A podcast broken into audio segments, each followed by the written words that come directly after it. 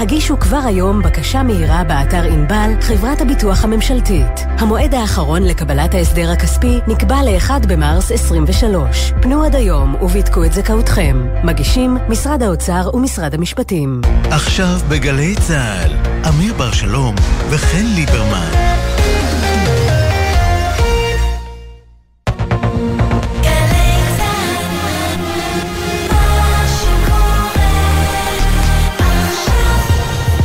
שלום לכם, שלום לכם. עכשיו חמש בערב בגלי צה"ל, שלום חן ליברמן, ערב טוב. ערב טוב, אמיר.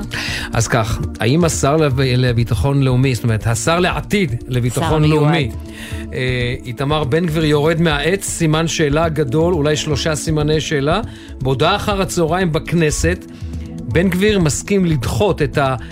תיקון בחוק, את הסעיף המסוים בחוק שמכפיף אליו את המפכ"ל, עד אחרי השבעת הממשלה, וזה אומר עוד זמן, עוד לחצים, עוד שינויים.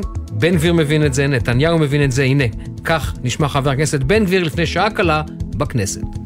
נוכח ההערות על הדברים בחקיקה בהליך להכנה לשנייה ושלישית. הסעיף שמדבר על uh, המפקח הכללי נתון למרות הממשלה וכפוף לשר והדרג הפיקודי העליון במשטרה המפקח הכללי. אני השתכנעתי שאפשר להביא אותם להצבעה במועד מאוחר יותר בשבועות הקרובים, לא צריך למשוך את זה, אבל אפשר לעשות עוד כמה דיונים ממצים. כפיפות משטרת ישראל, מצביעים בימים הקרובים. התוויית מדיניות ועקרונות, מצביעים בימים הקרובים.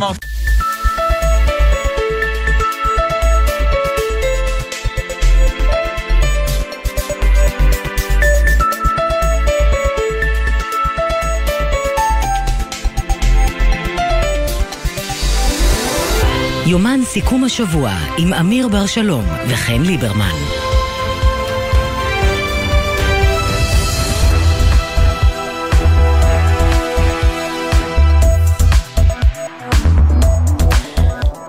שוב, שלום אמיר. שלום, מה שלומך? חזרת אלינו? אה, כן, את יודעת, חופשה קלה. אה, חזרתי? לא, הייתי בארץ, הייתי בארץ, היה לי משהו אישי, משהו אישי אה, משפחתי, אבל אני חייב אה, אה, לומר לך, את מכירה את ה... את ה אני קורא לזה מקדם, אה, מקדם פקקים, שאתה לוקח לעצמך? כן. אז השבוע הזה, הייתי צריך להגיע לעוד אירוע משפחתי ב, אה, בירושלים. יצאתי מתל אביב ברבע לארבע, הגעתי לירושלים בשש ורבע. וואו. אז לא, לא לקחת לעצמך את המקדם פקקים הנכון. האמת שאני ממש לא חשבתי על המקדם הזה עכשיו, ויצאתי בשלוש אה, מהעבודה בשביל להגיע לפה. שעה וחצי לפני שידור, רציתי להגיע לפחות שעה וחצי לפני שידור, אה, ומצאתי את עצמי במשך שעה ועשר דקות במונית. לא, אני לא נוהגת כל כך, אז אני במונית שעה ועשר דקות, והנהג אומר לי, נו מה חשבת, זה חנוכה. ואני מודה שמה זה שכחתי מזה. אני פשוט כל היום בעבודה, אני שכחתי שיש את העניין הזה של הצגות חנוכה, ושכולם לוקחים את הילדים לחנוכה, הילדים שלי עוד קטנים, אני עוד לא לוקחת אותם להצגות, אני עוד אצטרך להתמודד עם הדבר הזה בהמשך. אבל כרגע אני רק התמודדתי עם זה בגזרת הפקקים, וזה היה קשה, ב- אז שלום לכולם שם בפקקים. חג אנחנו- שמח, הערב נר חמישי של אתכם. חנוכה, נר כן. חמישי של חנוכה. רצינו לדבר על זה רק אה, לשתף אתכם קצת, כי אני מניח שמי ששמע אותנו עכשיו בפקקים ומסתכל על ה-Waze ואומר יאללה עוד רבע שעה, עוד רבע שעה, עוד אה, רבע שעה, זה היה אך ורק לשם אה, סולידריות, כולנו בחיוך. אתם לא לבד, אתם עם עוד הרבה אנשים אחרים כן. על הכביש. ולא לשכוח חג שמח, אנחנו בחג. נכון, אני נכון. מאוד אוהב את חג החנוכה אגב, אני מאוד אוהב את החג הזה. אני גם, אני גם. שוב, זה משהו שקורה מאז שיש ילדים, פתאום זה הופך להיות אטרקציה גדולה להדליק את החנוכיה וההתלהבות, וגם שני הילדים שלי נולדו בחנוכה, אז יש לי חיבור אה, מחודש, עדכני יותר לחג הזה, שבעבר אה, לא, לא כל כך היה לי. אז כן, אני, I love חנוכה. אני מקבל את ההבחנה הזו שהילדים חיברו אותנו לחג. אני נכון? בהחלט מקבל את זה, כן. כן, כי זה לא חג של חופשים כשאתה אה, בעבודה, אז זה חג שמתחברים אליו שוב כהורים. אה, אבל אתה יודע, יש עוד דברים לדבר עליהם. יש עוד דברים? כמו, כן, אתה יודע, עלה בידו, למשל, אבל, ואנחנו נס- ננסה לעשות סדר בכל ההבטחות שניתנו לאורך התקופה הזאת של המשא ומתן הקו- הקואליציוני, חודש וחצי, ששמענו על הרבה דברים שהולכים לקרות במדינה ולהיכנס לסעיפים הקואליציוניים של ההסכם הקואליציוני, ועכשיו... רבים מהדברים האלה לא נכנסו, אבל אולי יגיעו ממש עוד רגע בל נשכח, בהמשך. אין הסכמים קואליציוניים, יש הסכמות קואליציוניות, שזה הבדל מהותי. אבל יהיו הסכמים כי הסכמות זה בעל פה, הסכמים זה חתום. אז מה אתה אומר, יכול להיות שנתניהו הכריז עלה בידי ולא באמת עלה בידו? לא, עלה בידו, אבל אני לא בטוח שבסופו של דבר ההסכמות יהיו כמו ההסכמים. או הפוך, ההסכמים יהיו כמו ההסכמות. שוב, הוא מנהל משא ומתן עם... אה, עם אנשים מאוד קשוחים, שלא מתכופפים, ראינו את זה במהלך החודש וחצי הזה. אז... הלילה, ראינו את זה הלילה עם בן גביר. ראינו את זה הלילה, אבל הנה, אתה רואה שבן גביר גם אה, קצת אה, מתקפל, כמו ששמענו בתחילת השעה. אני לא בטוח שזה לא, אני לא בטוח שזה לא התוכנית, אה, התוכנית הראשונית, הוא קיבל את מה שהוא רצה בוועדת השרים לענייני חקיקה, ואז למעשה, הייתי אומר ככה, את מכירה את משל העז. מכניסים את העז כן. כדי להוציא אותה, אני חושב שזה היה עז, ובסופו של דבר, מי שמנצח בסיבוב הזה זה בן גביר, לאו דווקא נתניהו. אז, אז בואו נדבר על זה באמת עם יובל שגב, כתבנו הפוליטי. שלום. שלום יובל. שלום חן, שלום אמיר. אז על... מה אתה אומר, בן גביר התקפל?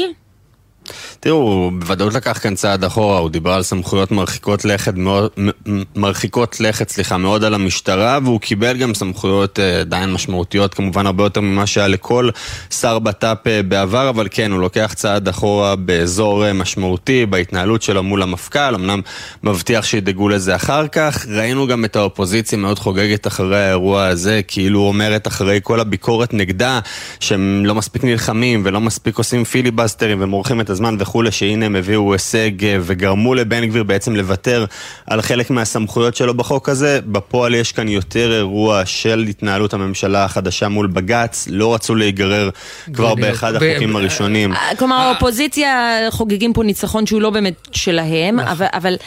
אבל... באמת, מה גרם לבן גביר להתקבל? ולפני זה אני רוצה להבין, אם הוועדה המיוחדת בכל זאת תעביר חלק מהחוק שהוא מפצל עכשיו, במה הולך להיות שונה החוק הזה מהסמכויות שיש כיום לשר לביטחון פנים? תראי, עדיין, עדיין תהיה הרחבה של הסמכויות של השר לביטחון הפנים. יש שם פירוט די משמעותי של הדברים שבן גביר יכול לעשות ודרך מה, עם מי הוא צריך להתייעץ, דרך מי הוא צריך לעבור, סמכויות איפה וכולי. היה שם גם סעיף אחד מאוד משמעותי שהוא מבחינת הכפיפות של המפכ"ל כמי שעומד בראש הארגון הזה, שגם לצורך העניין חוקר פוליטיקאים, או שאמור לשמור על איזושהי מדיניות וקבלת החלטות אובייקטיבית, לבין גורם נבחר, לבין גורם פוליטי לבין השר, וזה בעצם הדבר שיורד מתוך אה, אה, ההסכם הזה. ושוב, בכל מקרה, אה, איתמר בן גביר עדיין יוצא כאן עם דברים משמעותיים, ומבטיח כביכול, וזה גם הולך להתחבר לדעתי לדברים שנוכל להגיד על שאר ההסכם, מבטיחים לו כביכול לחוקק בכל זאת את הסמכויות הנרחבות יותר בהמשך, אולי לצורך העניין אחרי שיחליטו, יקדמו את הסיפור של פסקת התגברות לצורך העניין, אבל כרגע כדי לא להיכנס לטאקל ישיר עם הייעוץ המשפטי של הכנסת, עם הייעוץ המשפטי לממשלה ועם בג"ץ, מוותרים באמת על הסעיפים הקשים, המורכבים יותר של החוק הזה. אתה, זאת אומרת, אתה מאשר, אתה מאשר את, את, את ההנחה שלנו שמדובר פה בנסיגה טקטית כדי להשיג את העניין האסטרטגי. אה, מעריך שכן, מעריך שכן. וגם בעניין הזה, אה, לפי מה שאתה שומע בליכוד, לא מתכוונים לעשות כאן איזה שהם שינויים שהם שינויים מהותיים. לגבי מערכת המשפט? לגבי, לא לגבי מערכת המשפט, לגבי הסעיף הזה אחרי, אחרי השבעת הממשלה. זאת אומרת, נתניהו יעמוד בהבטחה שלו לבן גביר? תראה, זה אה, כמו הרבה דברים, נתניהו ינסה לדחות את זה. נתניהו את הדברים המשמעותיים, ואנחנו רואים את זה משתקף בעוד אה, אה, דברים בתוך ההסכמים הקואליציוניים המסתמנים. צריכים להגיד, עוד אין הסכמים קואליציוניים מלאים מפורטים עם כל המפלגות. גם מדברים באיזשהו משהו אמורפי של דברים שקודמו אחרי השבעת הממשלה, ועדות, או כל מיני פורומים שיקומו כדי לדון בנושאים המורכבים, הרגישים יותר. זה בא לידי ביטוי בצורה מאוד משמעותית לצורך העניין עם חוק השבות, עם סעיף הנכד. אה, יהיה הרבה דברים שנתניהו, אני מתאר לעצמי, ינסה לדחות, ינסה להגיד צריכים עוד לעבוד על זה, צריכים עוד לראות, צריכים אמריקאים, צריכים עכשיו לקדם דברים אחרים. אני מאמין שגם הדברים האלה יהיו איפשהו שם, וזה גם, תראו, גם השותפים כנראה מבינים את זה מאוד מאוד טוב. אם הם דורשים שכמה שיותר דברים יהיו כתובים על שחור על גבי לבן, אם הם רוצים שהחקיקות שאנחנו מדברים עליהן כל הזמן באמת יעברו. אמון משותף שם בין הצדדים הוא לא הצד החזק ביותר, אין מה לעשות גם של הממשלה הזאת. אז זהו, אז זה מביא אותי לשאלה האחרונה, יש סיכוי שנתניהו כן צעק כאן יש לפני הגול, ולמרות שהוא מכריז עלה בידי, הוא לא יצליח להקים ממשלה? פשוט מאוד אה, לא, בעיניי. אמ, אני חושב אבל שהיא, וזה גם מתחילים להבין להבנתי גם בסביבת נתניהו, למרות מה שקורה שם, שהממשלה לפחות בהרכב הנוכחי שלה לא תחזיק כל כך הרבה זמן ביחד. אה, יש, אה, את יודעת, האופטימיים אה, שמדברים על שנתיים וחצי, שלוש, הפסימים שמדברים על שנה עד שאחד הצדדים ככה יצטרך לעשות את הצעד. פסימים תלוי באיזה צד. בדיוק, אני מדבר בתוך האנשים שם לצורך העניין בסביבת נתניהו, אבל כן מעריכים שבהרכב הזה של ימין על מלא, עם בן גביר, עם סמוטריץ', עם החרדים וכולי וכולי, לא יצליחו להחזיק לאורך זמן, וכמו שאמרתם, גם בהסכם של יהדות התורה, אולי תרחיבו על זה אחר כך, יש דברים ש... מתוך הדרישות המאוד מפורטות שלא נכנסו, אבל שמבטיחים להתייחס אליהם בהמשך, וגם בתוך מה שנכנס יש כמה סעיפים שיכולה להיות להם משמעות מאוד מאוד גדולה על כמה סוגיות אה, מהותיות כאן בחיים שלנו. זה סיפור בפני עצמו, עדות התורה שם, נתניהו לא יודע למי, לא יודע למי להגיד כן, לדגל התורה או ל... אה, אה, נו, לאגודת ישראל, ולמי מהחסידויות בתוך אגודת ישראל, כמובן אין שם סוף, כן. עוד שאלה ממש, אם תוכל לענות בקצרה, אה, יובל, אנחנו לא אמרנו אף מילה על הליכוד, ובליכוד למעשה כוססים ציפורניים, כי זהו, זו הישורת האחרונה. הימים הקרובים, כל אחד ידע לאן הוא הולך. נכון, כי בעצם בסוף... בסופו של דבר, ההסכמים הקואליציוניים צריכים באופן חוקי להניח אותם על שולחן הכנסת 48 שעות לפני אה, השבעת הממשלה. אז ברגע שנתניהו יסיים עם זה, יניח את ההסכם, ואלו יהיו גם 48 השעות האחרונות לפני השבעת הממשלה, 48 השעות הגורליות של הליכודניקים שייכנסו ויצאו אה, מהלשכה של אה, נתניהו. שוב, יהיו אותם מאוכזבים, למרות הניסיונות ככה לדאוג גם למי שנתפס כממורמר יותר או מסוכן יותר, יהיו מי שיישארו בחוץ, או יותר נכון יישארו בכנסת. בכנסת בלי תפקיד מהותי, גם כאן עוד לא רואים איזשהו מרד בסדר גודל אה, היסטורי כמו דברים שראינו בעבר בליכוד, אבל כן, אה, שוב, אנשים שיכולים קצת לאתגר את הממשלה הזאת בכל מיני נושאים, ואולי קצת אה, להקשות גם על אריכות ימיה. טוב, תודה. יובל, תודה. תודה. עוד אה, רצח, אנחנו נעסוק בזה בהרחבה עוד אה, מעט אה, בחברה הערבית, ממש אחר הצהריים. זה קורה בחיפה, במשטרה בודקים האם יש קשר בין הרצח הזה לרצח שאירע שלשום בנצרת. בעניין הזה אנחנו אומרים שלום להדר גיציס, כתבנו בצפון. כן, שלום חן, שלום אמיר. חיסול פלילי לאור יום במסעדה בחיפה, וכל זאת לעיני לקוחות. גבר בן 33 נרצח ביריות בידי מתנקש שנמלט מהמקום. צוות מגן דוד אדום הגיע לזירה וביצע בו פעולות החייאה, אך הכדור שפגע בראשו לא הותיר לו סיכוי להינצל, ומותו נקבע כעבור מספר דקות. המשטרה פתחה בחקירה, שוטרי מחוז חוף החלו בסריקות לאיתור ראיות וגביית עדויות, כאשר הרקע הוא ברור לחוקרים, סכסוך בין עבריינים. הנרצח הוא תושב נצרת ונבדקת אפשרות האפשרות כי הרצח בוצע היום כנקמה על אירוע הרצח הכפול שהתרחש רק לפני יומיים בנצרת, ובו כזכור נורו למוות פירס בן ה-33 ובנו פארס בן השנתיים, ששהה עמו ברכב המשפחתי. בשלב הזה טרם נעצרו חשודים. אני לא יכולה להפסיק לחשוב על אה, פארס התינוק, וזה, ואתה יודע על מי עוד אני לא יכולה להפסיק לחשוב? על, על חדרה בת ה-14. אם אתה זוכר, חדרה בת ה-14 שנרצחה יחד עם אימא שלה. כלומר, אנחנו כל הזמן, זה יש... לא? כן, רמלה? כן, לא. יש עוד, עוד שפל ועוד שפל ועוד שפל, וכל עוד אנחנו נגדיר את זה כהפשיעה במגזר הערבי, הפשיעה בחברה הערבית, אנחנו מנציחים את הבעיה הזאת. אז אנחנו נדבר בהמשך על הבעיה. כי, כי אי אפשר לשאת עם אני את זה... אני מסכים איתך שיש בעיה, אבל אני חושב שאנחנו, מעבר לזה שאנחנו מסתכלים במראה ואומרים, אנחנו צריכים לעשות, ואנחנו צריכים לעשות, אני לא, אני, אני לא מתכחש לזה, אני חושב שגם בחברה הערבית צריך לשבור את קשר השתיקה, כן. יש קשר שתיקה, אבל אני אתן לך דוגמה, אנחנו, עוד מעט יהיה לנו מרואיין על זה, אנחנו ביקשנו... אז בוא נשמור. לא, לא, ברור, אוקיי. Okay. בוא, בוא, אני, אני רק אשלים את המשפט, אני אומר, כן. אנחנו ביקשנו לדבר על הסכסוך הזה, להבין מה המהות שלו, שזה מגיע ל, לרצוח ילד ביודעין, הרי מתברר שהרוצחים ראו את הילד וירו בכל זאת. כן. באב, שתיקה ופחד. כל מי שדיברנו איתו במהלך אחר הצהריים וניסינו, ניסינו, את יודעת, להעלות אותו לשידור, כן. מילא פיו מים. אבל אתה מבין שכשאתה אומר לשבור את קשר השתיקה, יש בזה איזשהו מימד של טיפלה האשמה. לא. עכשיו, כשאתה אומר לא, פחד, אז אנחנו מבינים שאנשים לא מדברים, כי הם יודעים שהם יהיו הבאים בתור. ועד שהמשטרה לא תוכל לתת הגנה, גם לאנשים לפני שמוגש כתב אישום, כי, כי לא מוגשים כתבי אישום, זו בדיוק הבעיה, אז אנשים לא ידברו, אנשים לא יוכלו לשתף פעולה. כי גם אני, אם הייתי במקומם, לא הייתי יכולה לשתף לא פעולה, האשמה, אם אני יודעת שאני הבאה בתור. אני מסכים איתך בהכל, זה לא האשמה. זה okay. אוקיי. משהו אחר. זה אם אנחנו לא, רוצים פתרון... לא, לשבור את קשר השתיקה... לא, אם אנחנו רוצים פתרון שהוא פתרון כולל לבעיה שהיא בעיה אקוטית, חייבים לטפל בכל מרכיב, מרכיבי הבעיה, וכל מרכיבי הבעיה הם לא רק נוכחות משטרתית, 아, הגנה ו- וכולי, אלא גם שחוק המדינה יהיה קודם לחוק החמולה. בסדר גמור. כתב אישום מוגש, עוד רצח נוראי, כתב אישום מוגש נגד עדי מזרחי באשמת רצח יורי וולקו, ואיתנו אנה פינס, כתבתנו בתל אביב. כן, שלום חן, שלום אמיר. באמת עצוב לעבור ככה ממקרה רצח אחד לאחר, וזה באמת אחד המזעזעים שראינו בתקופה האחרונה, שסימן במידה את כל הגל הזה של אלימות בכבישים. עדי מזרחי, בן 23, מחולון, נמצא במעצר כבר ארבעה שבועות בגין הרצח הזה של יורי וולקוב, והיום הוא לא רק חשוד במעשה, אלא גם נאשם. בעצם בית, משפט, בית המשפט המחוזי בתל אביב בעצם היום הוגש כתב האישום, היה דיון בהארכת מעצרו, בית המשפט קבע שעד להודעה חדשה הוא יישאר במעצר. לדיון הגיעו גם בני משפחת וולקוב, דריה הבת ולנה אלמנתו של יורי.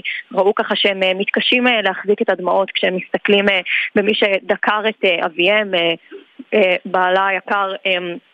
למוות, באמת היה, היה דיון טעון למדי, אבל המשפחה שמרה על שקט, בחרה שלא להגיב כרגע. כן נגיד, משהו שמלווה את הסיפור הזה, אני חושבת, ממש מיומו הראשון, השאלה בחוק העונשין, איזה עבירה בדיוק מתאימה לסיפור הזה. זאת אומרת, בהתחלה אנחנו ראינו שהמשטרה בכלל ייחסה חשד להמתה בקלות דעת, ואחרי שאנחנו התקשורת כזה הזדעקנו על זה, אז החמירו לקצה השני לרצח בנסיבות מחמירות. היום כתב האישום, הפרקליטות בעצם בוחרת להגיש כתב אישום בעבירה שנקראת רצח בכוונה, זה בעצם עבירת הרצח הבסיסית, הרגילה, העונש עליה יכול להגיע מ... מעונש, אין עונש קבוע בחוק, המקסימום הוא מאסר, הוא מאסר עולם, אבל באמת זה לשיקול בית המשפט. אי אפשר לגזור על עבירה כזו עונש כן. כבד יותר ממאסר עולם. כן, באמת כתב האישום מגולל את מה שראינו רובנו במו עינינו בתיעודים כן. שרצו ברשתות, איך איך פשוט מזרחי שלף חפץ חד, עדיין לא בטוחים איזה חפץ מהמעיל שלו, דקר את וולקוב ונמלט מהמקום. סיפור באמת קשה מאוד. מאוד. תודה. תודה, אנה. תודה רבה. עכשיו יש לנו המון עדכוני תנועה. בחסות תשע ביטוח, המציע ביטוח רכב דיגיטלי בלי להתמקח עם נציג, כי ההנחות כבר באתר. איי-די-איי חברה לביטוח, כפוף לתקנון. בחסות אייס, המציעה את אייס סייל סוף שנה, במגוון מחלטות. מפזר חום רצפתי ב-49 שקלים ועוד מבצעים. בסניפים ובאתר אייס, כפוף לתקנון. בחסות מטבחי סמל, המזמינים אתכם לימי מכירות בהנחות על מטבחים ומוצרים משלימים. עד סוף דצמבר, מטבחי סמל, כשטכנולוגיה פוגשת אומנות. טוב, חן, תתחילי את, כי תתעייפי, אני אחליף אותך. רציתי להגיד לך, אוקיי. בכביש 6 לצפון, עומס תנועה כבד ממחלף בן שמן, דרך מחלף אייל ועד עין תות, שעתיים וארבעים וחמש דקות. כביש 6 לדרום, עמוס ממחלף עין תות עד מנהרות נילי, 45 דקות בהמשך, עמוס, 45 בהמשך, עמוס מחורשים עד בן שמן, שזה שעה. כביש החוף לצפון, עמוס ממחלף רבין עד נתניה. בהמשך יש עומס מחבצלת ועד קיסריה. כביש מספר 4 לצפון עמוס ממחלף גן רווה עד מורשה. שעה. בהמשך, עמוס לסירוגין, מרעננה דרום עד צומת הרי זה 50, כביש 50. כן, תמשיך, תמשיך. כן, כביש 4 לדרום עמוס ממורשה עד מחלף יבנה, שעה. איילון דרום עמוס ממחלף קק"ל עד חולון, שעה. איילון צפון עמוס ממחלף וולסון עד שמריהו מזרח, שעה. זה, זה פקקים כבדים מאוד. כביש 40 עמוס ממחלף צומת סגולה עד צומת עדנים 40 דקות, כביש מספר 471 עמוס ממחלף שעריה עד צומת מגדל אפק 35 דקות, גם תל אביב ירושלים מלטרון עד שורש עמוס, ובכיוון ההפוך עומס תנועה ממנהרת ארזים עד מחלף קריית יערים. וממחלף גנות עד קיבוץ גלויות 30 דקות למי שנמצא בכיוון הזה.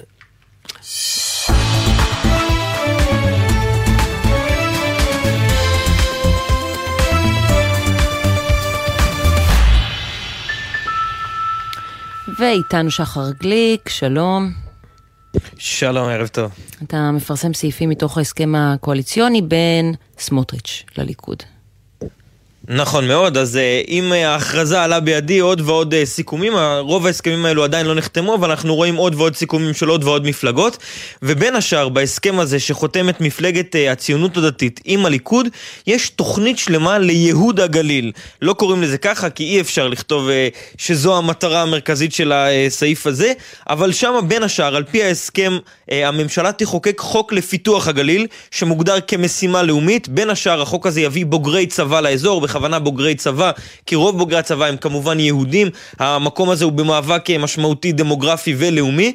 האחראים על יישום החוק הזה הם אורית סטרוק ובצלאל סמוטריץ', הם יצטרכו לשבת במשרדים שלהם בחודשים הקרובים ולנסח את החוק הזה לפיתוח הגליל ואת המשימה הלאומית הזו. בנוסף תעבור החלטת ממשלה לחיזוק יישובי גבול הצפון, היעד הוא להביא לשם אלפיים משפחות חדשות. לצורך הדבר הזה יוקצו 100 מיליון שקל מדי שנה כדי לחזק את יישובי גבול הצפון ולהביא לשם את אלפיים המשפחות האלה, ובחודשים הקרבים ישבו הצוותים המשפטיים, בעיקר של הציונות הדתית, כדי לנסח את ההחלטות האלו, את החוקים האלו, בצורה טובה, ככה שלא יהיה רשום במפורש רק יהודים, אבל שמטרתם לייהד את אזור הגליל ואזור יישובי הצפון, כדי לנהל שם את המלחמה הדמוגרפית הלאומית הזו באזור. זה ההסכם הזה בין הציונות הדתית של בצלאל סמוטריץ' לבין הליכוד.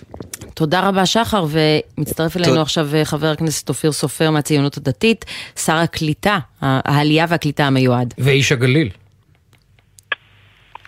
כן, שלום, ערב טוב. ערב טוב. שמעת את הדיווח של כתבנו שחר גליק, אתה יכול לעזור לנו להבין איך באמת יצליחו לנסח את החוק הזה בלי להגיד במפורש שאנחנו רוצים להקים פה יישובים ליהודים בלבד, אבל שזאת תהיה התוצאה? תראי, אני קודם כל יכול להגיד כמה דברים ברורים. הגליל צריך לטפל, את הגליל צריך לחזק, צריך לחזק את ההתיישבות היהודית בגליל, צריך שיהיה פיתוח כלכלי לגליל טוב גם ליהודים וגם לערבים, בכלל לכל האזרחים. חוק שאני מכיר שמדבר על חוק הגליל, שלדעתי גם הוא נמצא בהסכמים, מדבר גם על פיתוח כלכלי, מדבר על נושאים התיישבותיים אחרים, כן, יש גם כן התייחסות. להתיישבות הכפרית, חיזוק של יישובי גדר, אזור, אזור לב הגליל, שזה אזור משגב שאנחנו מכירים עם בעיה בהקשר הזה של הנושאים הדמוגרפיים. אבל אני חייב לשאול אותך...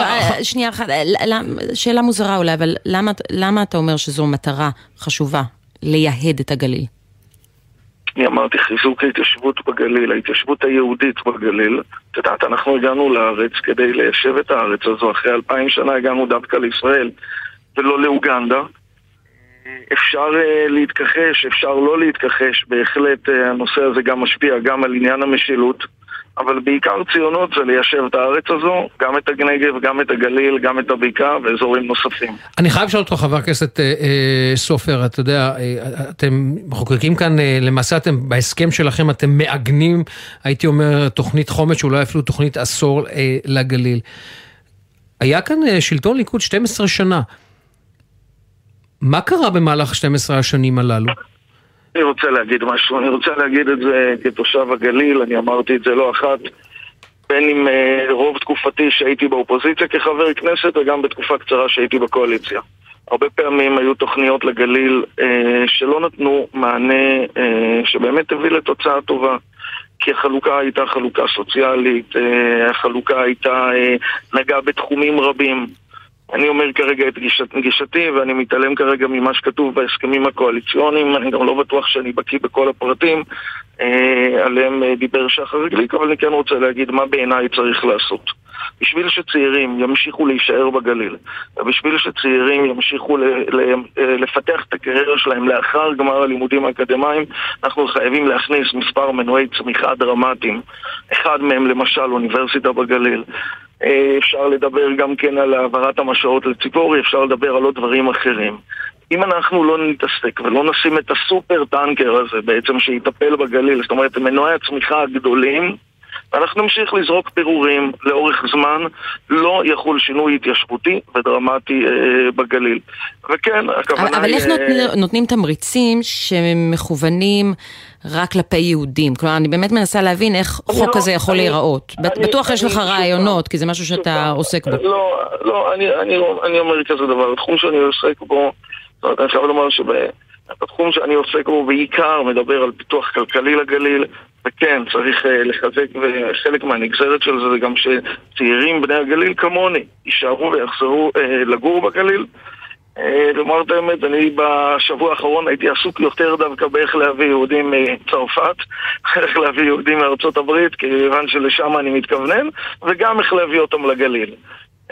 כל הדברים האלה, מה שנקרא, יכולים ללכת ביחד, לא רק לגליל, לאזורי התיישבות נוספים. אז אפרופו הבאת יהודים מצרפת, אני תוהה, האם סעיף הנכד בחוק השבות זה משהו שמשפיע גם על קהילת היהודים בצרפת, או פחות?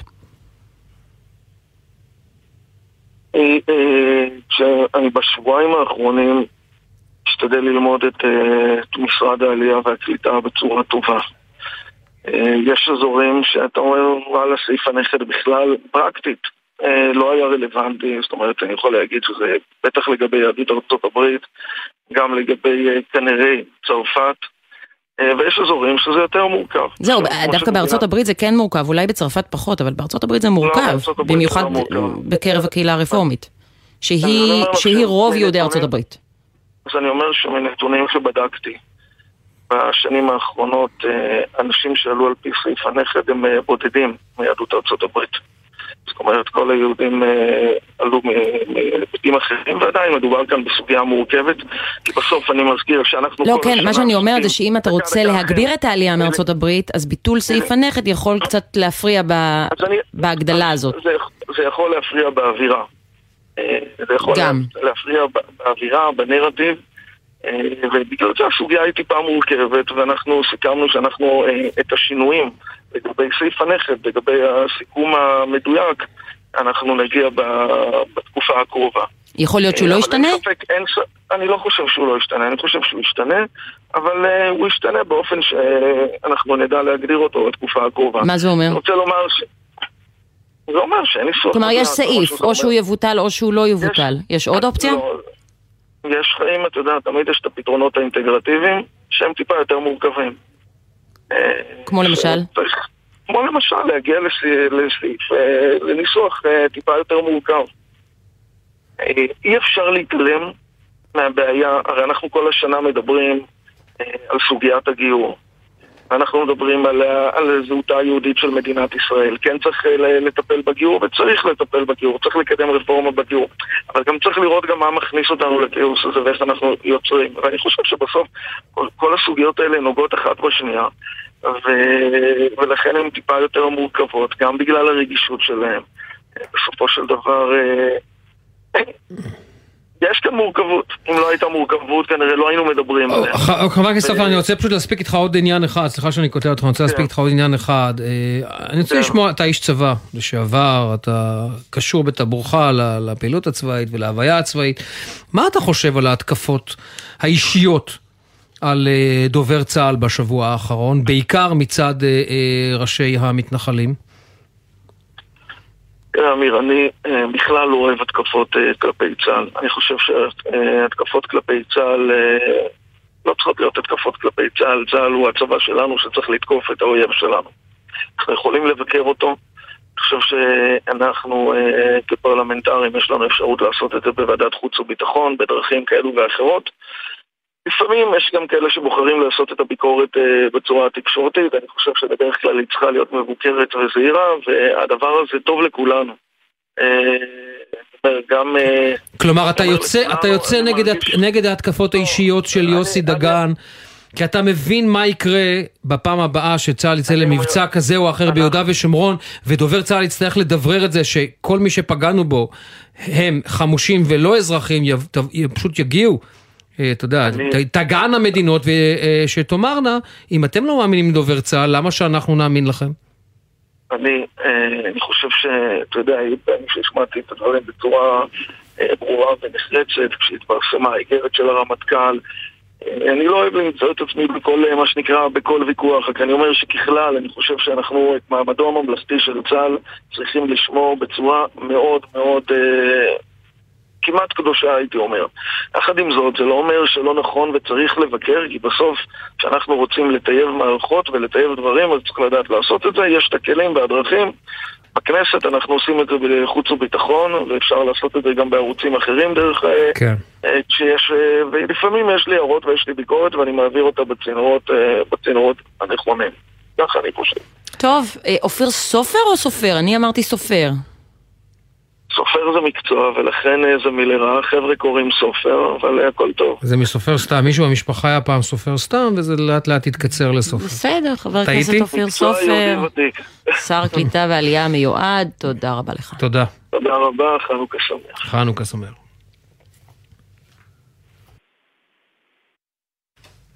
יש לנו עוד... דיווחי התנועה בחסות הפניקס סמארט, המעניקה שלושה חודשים מתנה בביטוח המקיף לרכב. חייגו כוכבית 5432 או חפשו בגוגל, כפוף לתקנון המבצע, הפניקס חברה לביטוח בע"מ.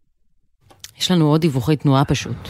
אז ככה, בכביש 6 לצפון, עומס תנועה כבד ממחלף בן, שמש, בן שמן, דרך מחלף אייל ועד עין תות, שעתיים וארבעים וחמש דקות. כביש 6 לדרום עמוס ממחלף עין תות עד מנהרות נילי, 45 דקות. אה, בהמשך עמוס מחורשים עד בן שמן, שזה שעה. לא, לא, זה... והכל מה, בגלל פסטיגלים? ו... ו... לא רק, מיני... לא אה, רק, לא רק, את יודעת, אנשים לוקחים חופש מטיילים. בדיוק. טוב, איתנו שרת החדשנות אה, לעת עתה, לעוד קצת זמן, אורית פרקש הכהן, מהמחנה הממלכתי, שלום לך. ערב טוב. שלום, ערב טוב. אז uh, היה בך משהו שחשב שאולי הרגע הזה שבו נתניהו אומר עלה בידי, אולי, אולי, אולי זה לא יגיע?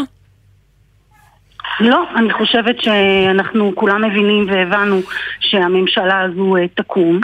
Uh, אני חושבת שמה שמצער מאוד זה הפרק זמן הארוך הזה של חודש וחצי ימים. שבו במקום כבר להקים ממשלה ולעסוק בדברים שדיברו עליהם בקמפיין, של יוקר המחיה, של תעריף החשמל שעולה, של דברים חשובים לציבור, של חינוך חינם שהוציאו על זה סרטון, אנחנו יושבים ומכלים את ימינו בכנסת על חוק דרעי וחוק אה, בן גביר. את מרגישה ממש אווירת סוף קורס כזו, שאת לא יכולה, את לא מתפקדת כשרה כי את על זמן שאול עד, ש, עד ש, אה, תושבע הממשלה החדשה, את לא באמת יכולה לעשות, ואז את נגררת לכנסת למה? לקטטות פוליטיות? זה מה שאת אומרת לנו? אה, אני לא נגררת לכנסת, אנחנו נמצאים שעות ארוכות וימים שלמים עד הלילה בכנסת בוועדות אה, בעצם זמניות שהוקמו בשביל אה, לייצר את חקיקת הבזק הזאת לפני הקמת הממשלה. היום, אתמול, כל הימים האחרונים אני יושבת בדיונים עם בן גביר על פקודת המשטרה. אפילו הצלחתי לשכנע שגם אם עושים את החקיקה המהירה הזאת וגם אם מכפיפים את המלכ"ל וגם אם השר פתאום יכול להתערב בחקירות, אז לפחות שיתכבד ויפרסם את המדיניות שלו בכתב. אז זה סעיף שנכנס, כי זה אור השמש וזה מאוד חשוב. אז זה רגע קטן שאתה אומר לעצמך, וואלה זה מאוד חשוב, אבל התחושה הכללית היא באמת פה של אה, תהליכים שקשה לעצור אותם בתוך הכנסת עם רוב של קואליציה, שבעצם... טוב, העובדה שעכשיו אה, בן גביר קצת התקפל, העובדה שבן גביר כן. קצת התקפל ירד מהעץ והוא דוחה את הכפפת המפכ"ל אה, לשר לאחרי הקמת הממשלה, את אומרת שזה זה, זה לא מנחם אותך. ממש לא, הוא גם לא התקפל, אה, שאף אחד לא יתבלבל. מה שדרעי עושה כאן זה שהוא בעצם פיצל את החוק שלו לשני שלבים. שם בן גביר, שם בשלב השני את אותם סעיפים שהוא ידע שיכולים אה, להיפסל עוד יותר. סעיף אחד מהם למשל זה סעיף שסותר סעיף אחר, שהוא יכול לבוא ולהגיד למשטרה, תסיימו את הטיפול בתיק הזה מיד. שיש סעיף אחר בכלל שאומר שמי שמחליט את זה זה דרגים מקצועיים. אז היו לו שם כל מיני נקודות מאוד קיצוניות, אז הוא אומר נעשה את זה בשלבים. אה, זה ממש לא התקפלות, להפך, זו התחכמות. אז מה שיש כאן זה איזה סוג של אה, התחכמות ונכלוליות כזאת להגיד אנחנו נעביר סעיפים מסוימים ואחרי זה נמשיך לשלב ב' מה שנקרא. אה, ובסעיף הזה, גם, גם, גם במה שהוא מעביר הלאה, הוא בעצם משאיר את סעיף המדיניות והוא מוחק עכשיו את הסעיף שעמלנו עליו קשות שאומר שהמפכ"ל הוא עומד בראש הדרג הפיקודי של המשטרה. שמה זה אומר? שהשר לא יוכל לבוא להתחיל לקרוא לניצבים, לשוטרים פשוטים, לנהל את המשטרה תכלס במקום המפכ"ל, והדבר הזה למשל הוא, הוא מסיר אותו עכשיו. אז כן. גם אחרי שני הדחיות הללו, החוק יש בו בעיות אה, גדולות ורבות, ובאמת, שוב, אתם שומעים מהדברים שאני אומרת, שיש כאן באמת דברים כל כך מורכבים שלא עושים אותם לפני ממשלה, חוק דרעי בכלל, מה יש להגיד, כבר מסמיקים מרוב בושה, וזה גם לא מפסיק להגיע בצרורות, אה, אני, אתה בטח קראת את ומה תעשו לגבי זה? ומה תעשו לגבי זה?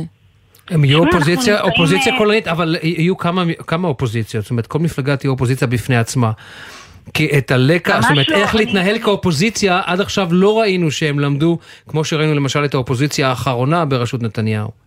עם אחידות השורות. אני לא, אני, לא, אני לא מסכימה, כי קודם כל אנחנו רואים אני מאוד שמח שאת לא מסכימה. שה, לא, אז אני רוצה לנסות ולשכנע אותך. קודם כל, אתה רואה שכל החקיקות שהן היו תנאי להקמת הממשלה הולכות ומתעכבות.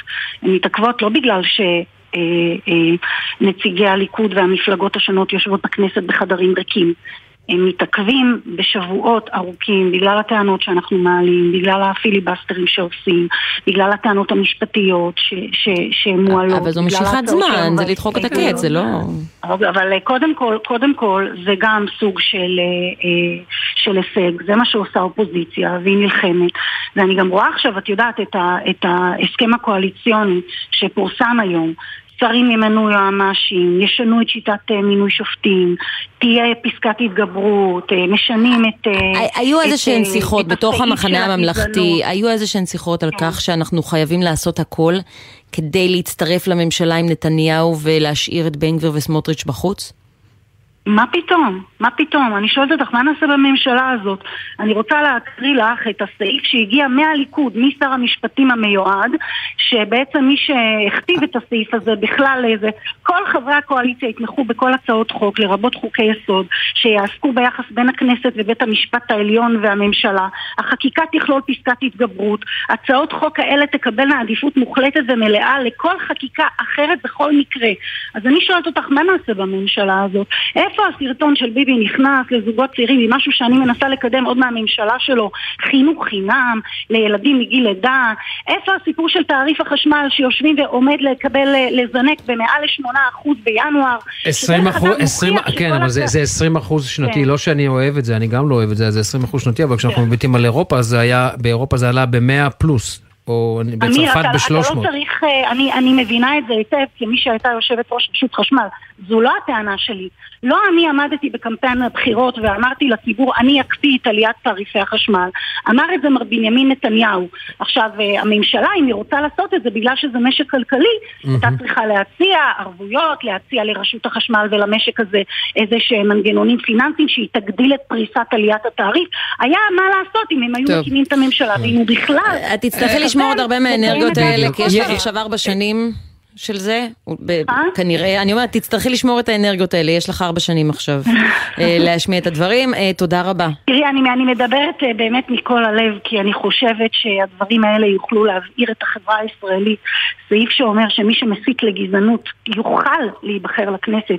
זה מה שעכשיו, את יודעת, עוד אחת מהדברים שיצאו עכשיו מההסכמים הקואליציוניים כן. לבית, למדינה של הבית היהודי שסבל מהשואה בעצמו.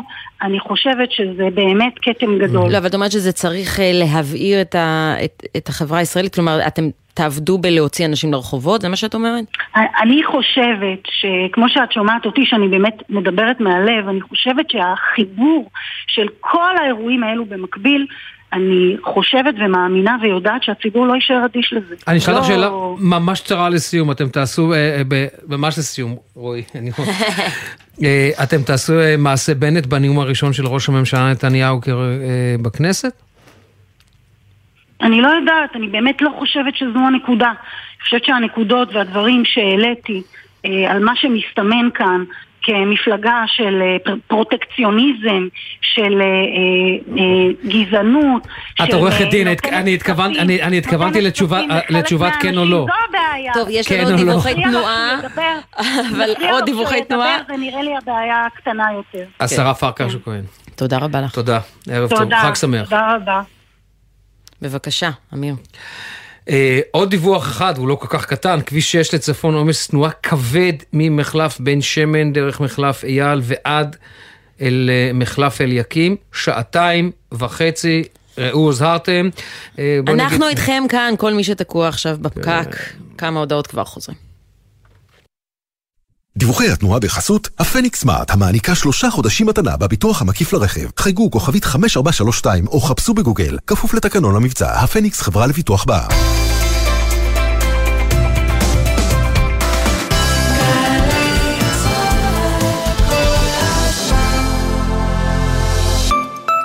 שלום, כאן איתי הרמן. מי כמוני יודע שידע הוא כוח, אבל ידע הוא גם כוח. בקוף ובחטא. קורות חיים. כי להציג בקורות החיים ידע בתכנות למשל, במדעי הנתונים או באבטחת מידע, יכול להשיג למענכם את משרת החלומות שלכם בהייטק. אז היכנסו לאתר קמפוס אייל ותלמדו חינם. מגוון קורסים מקצועיים שיוכלו להעניק לכם יתרון בכל ראיון. חפשו קמפוס אייל. קמפוס אייל, בהובלת מערך הדיגיטל הלאומי והמועצה להשכלה גבוהה. הורים יקרים שלום, מדבר יוסי בן שמחון, ראש ענף הבטיחות בדרכים בצה"ל. במשך כל השבוע אנחנו מתאמצים לשמור על הבנים והבנות שלכם, כי בטיחותם חשובה לנו. סוף השבוע בפתח והם בדרכם הביתה. הם יצאו לבלות, להתאוורר, לנקות את הראש, ואנו מבקשים מכם לעזור להם לעבור את זה בבטחה כדי שיוכלו ליהנות גם בשבוע הבא. זה קורה עכשיו במוזה, מוזיאון ארץ ישראל תל אביב, עדות מקומית, התערוכה לצילום עיתונות עולמי וישראלי, עדות מקומית, במוזה, מוזיאון ארץ ישראל תל אביב. שלום, כאן ראש העיר ירושלים, משה ליאון. החנוכה הזה, כולם בירושלים. הכנו במיוחד למענכם שלל פסטיבלים, אירועים, הצגות ומופעים שהתקיימו לאורך כל שמונת ימי החג בשכונות, במרכז העיר ובעיר העתיקה. אנחנו מחכים לכם. עוד פרטים באתר העירייה. מה זה באמת להיות ישראלי? דינה זילבר במסע לתוך הישראליות עם דמויות מפתח בחברה, בספרות ובתרבות. והשבוע, יוסי אחימאיר. ב-1933 נרצח חיים ארלוזוב בגופו ונרצח אבא אחימאיר בנפשו. כי מאז עד יומו האחרון הוא ביקש סליחה בין המחנות, ביקש קרבה, אחדות, כל קריאותיו, תחינותיו נדחו. מילים ומשפטים עם דינה זילבר, הערב בשמונה, גלי צה"ל. עכשיו בגלי צה"ל, אמיר בר שלום וחן ליברמן. טוב, אמרנו שנדבר עוד על האלימות בחברה הערבית. אני מקווה שמתישהו זה יהיה יותר מרק אה, דיבורים ושגם נראה איזשהו שיפור. אה, נגיד שלום לפידה נארה תבוני, שלום לך, ממייסדות קואליציית נשים נגד נשק. שלום אה, חן לך ולמאזינות ולמאזינים. וגם אמיר פה איתנו. ערב טוב, אמיר. ערב טוב. מה אני אגיד לך, חידה? לא, אני באמת, אה, אני, אני, ככל שאנחנו אני, אנחנו נכנסות לשיחה הזאת ואני חושבת על פארס התינוק ואני שואלת אותך, הממשלה הזאת שהולכת אוטוטו לקום, מה הדבר הראשון שהשר, השר בן גביר, השר לביטחון לאומי, צריך לעשות כדי להילחם באלימות בחברה הערבית? אני חושבת שקודם כל יהיה לי מאוד קשה לדבר איתו ישירות לשר הזה שלא רואה אותי כאזרחית בכלל או כאזרחית שווה, אלא פרט שחי פה ושמגיע לו כמה דברים. הנקודת התחלה שלנו זה להתייחס לאזרחים הערבים בתוך המדינה כאזרחים שווים. נקודת ההתחלה שלנו זה שמגיע לנו ביטחון כמו שמגיע בדיוק לכל אזרח ואזרחית שחיים בצפון תל אביב. או בכל יישוב יהודי אחר. זה המינימום שאפשר לדרוש, זה לאסוף את כל הנשק הלא חוקי שמסתובב חופשי, שיוצא מתוך הבסיסים של צה"ל באופן חופשי, שרתיעה ולהחזיר את תחושת הביטחון, שיהיה רתיעה, שפושעים ורוצחים ייכנסו לכלא. מתחילת השנה נרצחו מעל 111 אנשים, רק 25 תיקים פוענחו. זאת אומרת, זה אומר שרק 20% מכלל התיקים מפוענחים. למה זה, פידה? שאומר... למה זה? כי ה... למה זה? כן. יש פה מדיניות של הפקר, יש פה מדיניות רגע, ש... רגע, רגע, את אומרת לא... המשטרה, לא, אני רק רוצה להבין מה את אומרת. את אומרת המשטרה לא חוקרת במכוון משום שמדובר בחברה הערבית? האמת היא שיש עכשיו צו איסור פרסום, המשטרה עושה דברים הרבה יותר גרועים מזה, אבל יש עכשיו צו איסור פרסום על מקרה הדריסה שהיה על ידי שוטרים לאחד הנרצחים בנצרת, אז אני לא אכנס לפרטים שם, אבל כן, יש הפקר. לא מפענחים תיקים, אין מספיק כלים שמשתמשים בהם, אני מדברת על כלים של חקירה לגיטימית של אם יש רצח שקורה, אז לתפוס את האנשים, להשתמש בכל הכלים שצריכים להשתמש בהם כדי לאסוף את המידע, כדי להכניס את הפושעים לכלא. אני חייב לשאול אותך שאלה בהקשר הזה. כדי שהרוצח הבא שרוצה או. לצאת ולעשות את מעשות, יחשוב פעמיים על זה שהוא הולך לשלם מחיר מאוד כבד. כרגע... רוצה... התחושה היא ששום דבר לא יקרה. אני רוצה לשאול אותך שאלה, ואני לא מאשים, אני רוצה לשמוע את דעתך פה, באמת, ותתייחסי לזה כך. אני רוצה לשמוע את דעתך.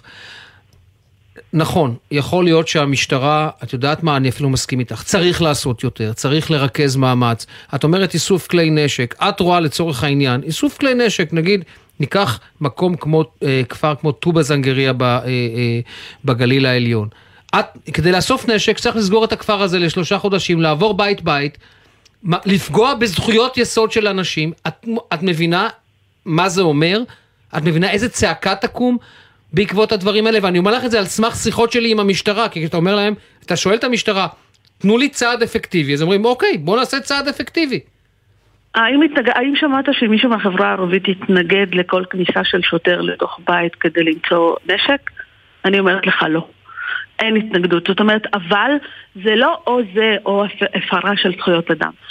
אה, לחיות במציאות שהילדים שלנו יודעים כבר מה ההבדל בין זיקוקים לבין יריות, זה לא מציאות טבעית שילדים צריכים לגדול בה. Uh, הילדה שלי שצריכה להיות עם ה, לבלות עם החברות שלה עכשיו באירועי ה Christmas בנצרת, אני לא צריכה לדאוג ואני לא צריכה לעשות שמיניות באוויר כדי שהיא לא תחזור באוטובוס, כי uh, אחותה, תוך כדי שהיא עומדת על בתחנת אוטובוס באמצע היום, היה ירי לידה, ועד היום, עד היום, אותו יורה לא, לא נתפס.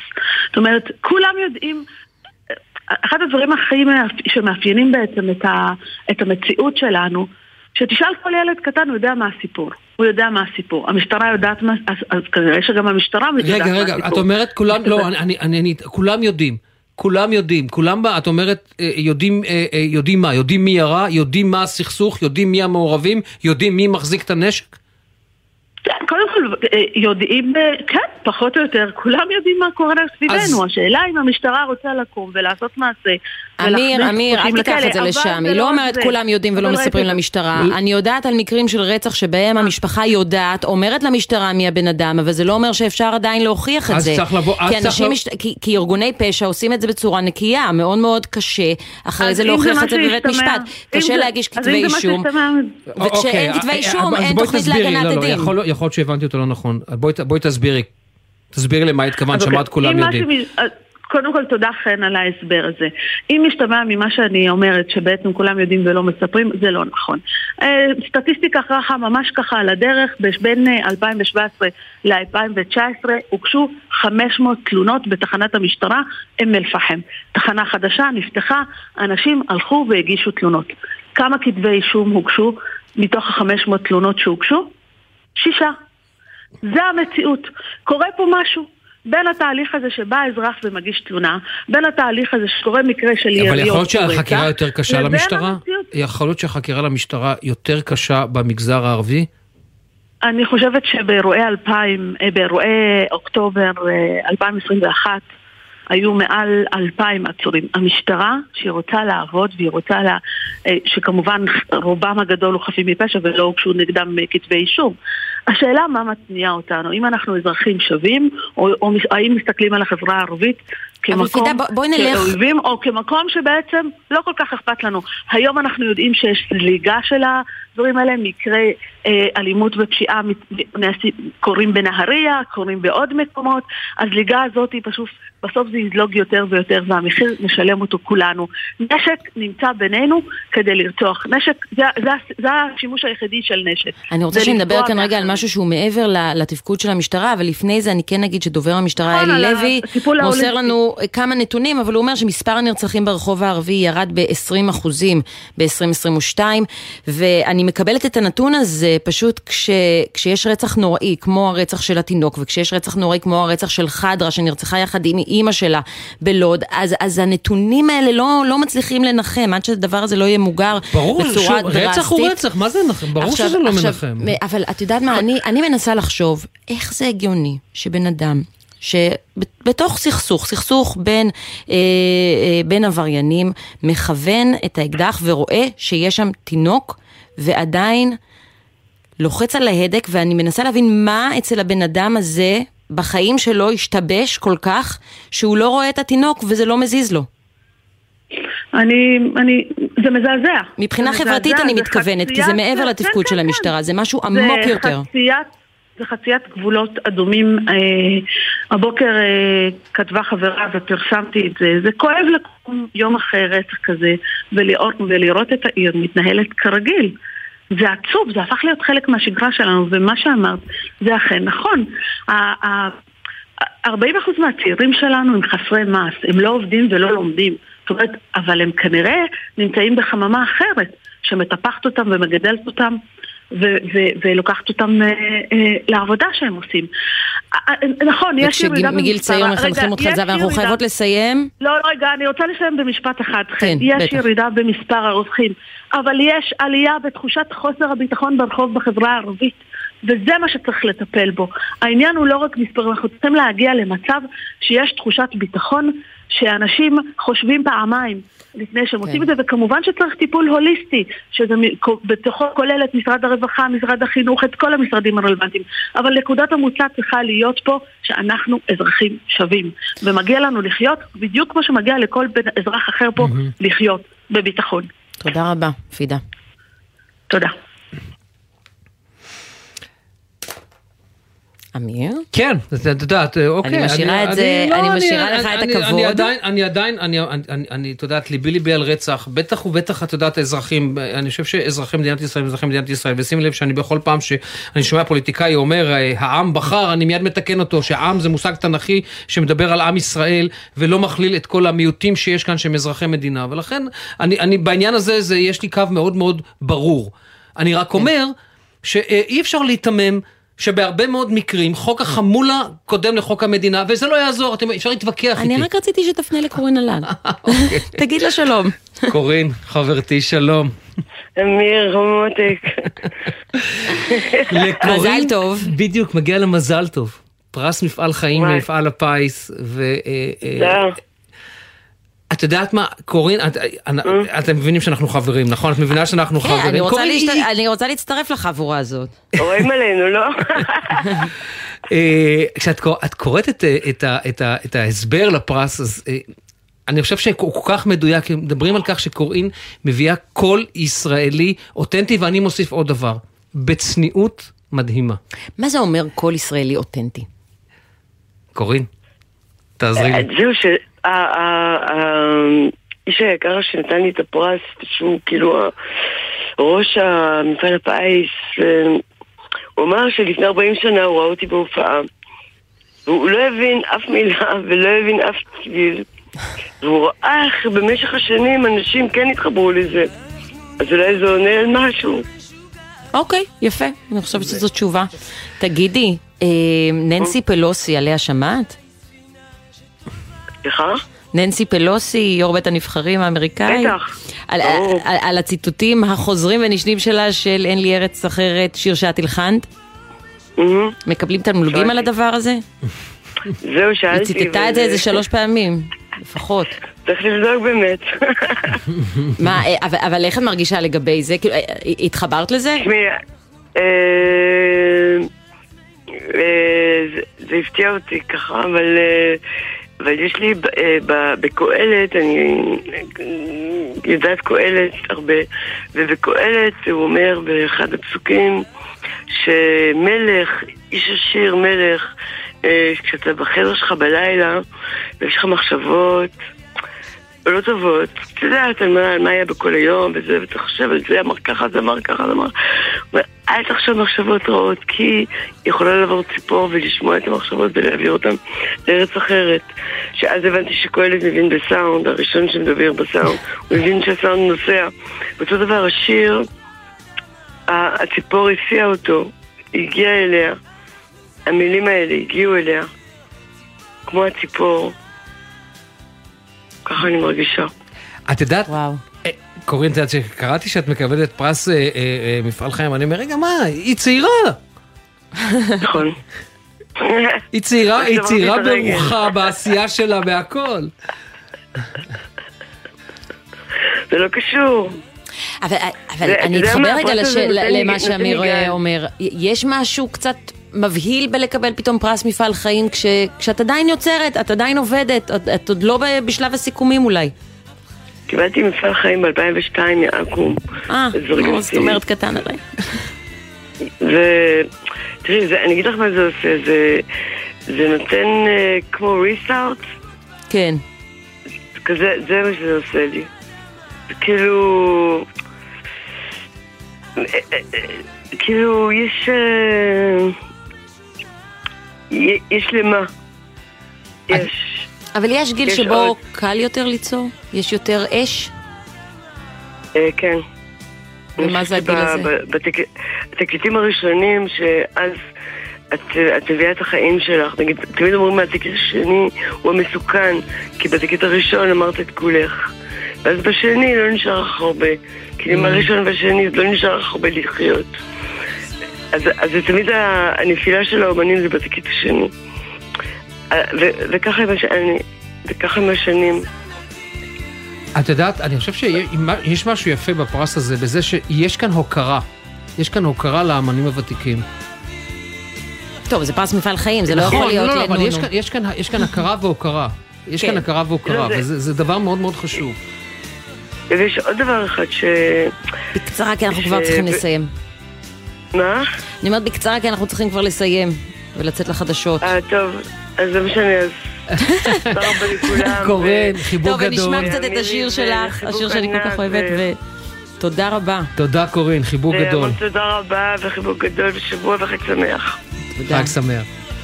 טוב, נשמע קצת, וחוזרים אחרי החדשות.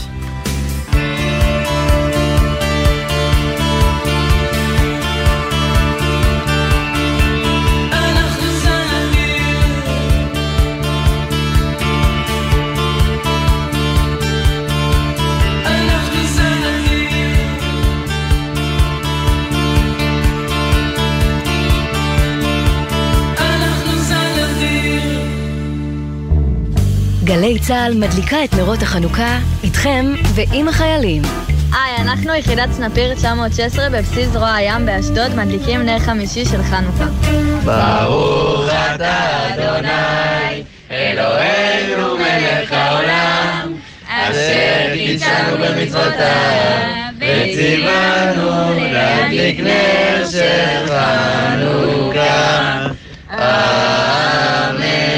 ברוך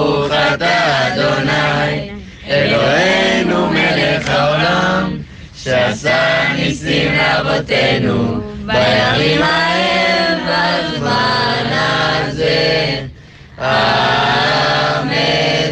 מעוז צור ישועתי, לך נאה לשבח. חנוכה שמח, מהבית של החיילים. נשמע, נשמע, סוף השבוע,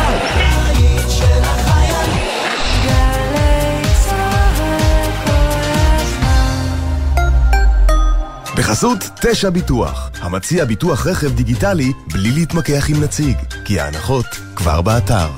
איי-די-איי חברה לביטוח. כפוף לתקנון. בחסות רשת ביתילי, המציעה לסגור את השנה בחצי ספה. סליחה, בחצי מחיר. מכירת סוף שנה, עד חצי מחיר, על מגוון רהיטים ופרטי עיצוב. באתר ובסניפי ביתילי. בני משפחות ילדי תימן, המזרח והבלקן. אל תוותרו על זכאותכם להסדר כספי מהמדינה. ממשלת ישראל החליטה לאפשר הסדר כספי למשפחות שעניין ילדיהן נדון באחת משלוש הוועדות הרשמיות, ובאחרונה שבהן נקבע כי הילד נפטר או שגורלו אינו ידוע. לבדיקה ולמיצוי זכויותיכם, הגישו כבר היום בקשה מהירה באתר ענבל, חברת הביטוח הממשלתית. המועד האחרון לקבלת ההסדר הכספי נקבע ל-1 במרס 23. פנו עד היום ובדקו את זכאותכם. מגישים משרד האוצר ומשרד המשפטים. עמיתי מועדון חבר, דגמי מיצובישי 2023 מבית קולמוביל, בהטבות ייחודיות השמורות רק לכם.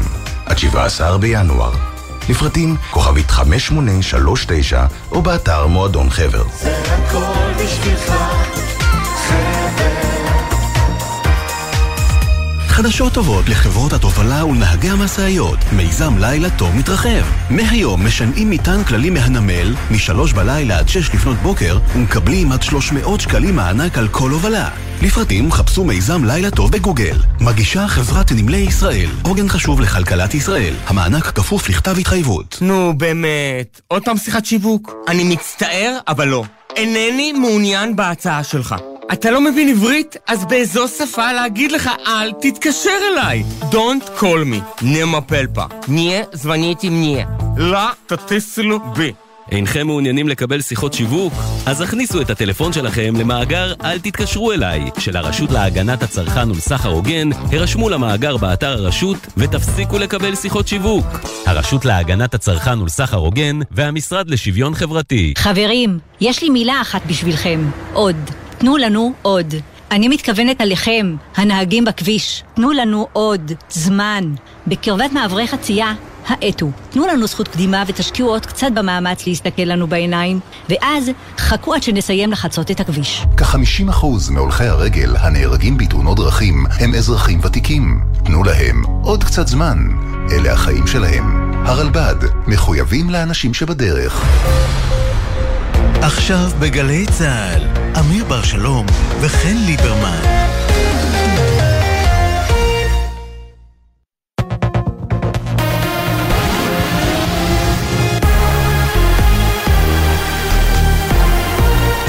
גלי צה"ל השעה 6, ערב טוב וחנוכה שמח, באולפן שילה רוזנפלד עם מה שקורה עכשיו.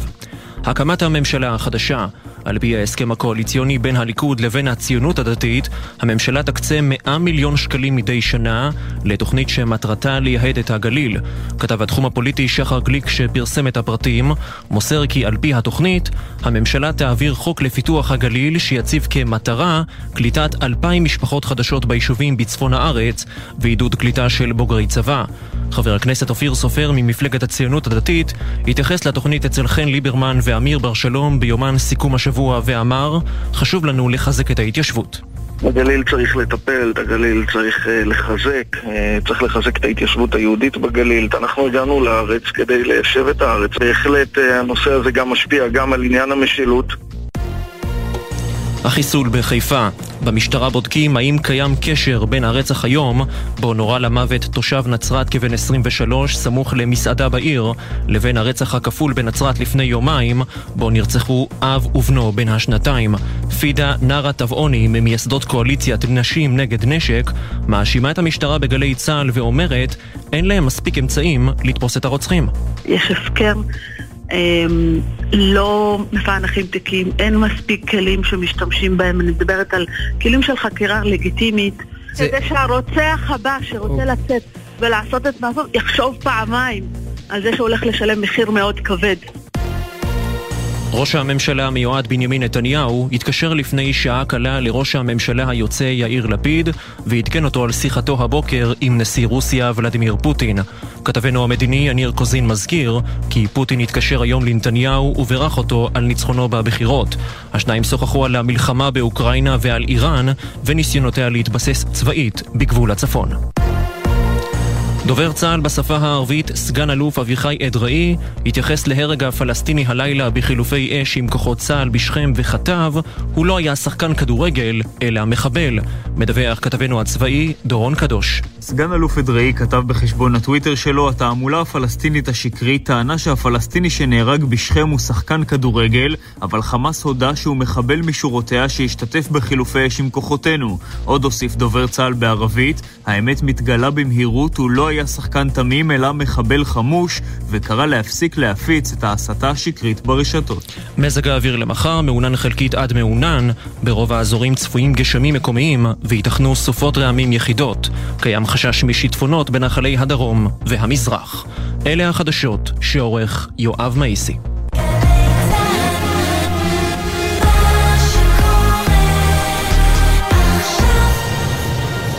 בחסות מחסני חשמל, המשווקת טלוויזיות, מקררים, מכונות כביסה, תנורים, קיריים, במחירי סוף שנה עד 31 בדצמבר, ובשיטת שלם וכך. מחסני חשמל. בחסות מטבחי סמל, המזמינים אתכם לימי מכירות בהנחות על מטבחים ומוצרים משלימים. עד סוף דצמבר, מטבחי סמל, כשטכנולוגיה פוגשת אומנות. בחסות אייס, המציעה את אייס סייל סוף שנה, במגוון מחלטות, ארון נעליים שתי דלתות ב-129 שקלים, ועוד מבצעים, בסניפים ובאתר אייס, כפוף לתקנון.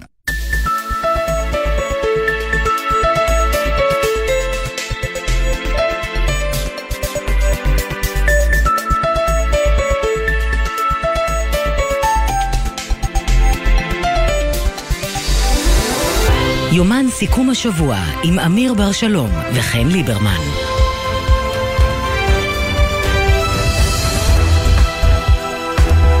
שש וארבע דקות, שעה שנייה של סיכום השבוע שלנו. אמיר, אני רוצה להגיד לך שמה שהכי נחמד בלשדר כאן איתך זה שאתה מכין לי תה בזמן החדשות, וזה מקסים ומנחם ו- ועוזר. אז תודה רבה לך. ומחמם, בכיף גדול. וגם זה תה איכותי כזה, זה...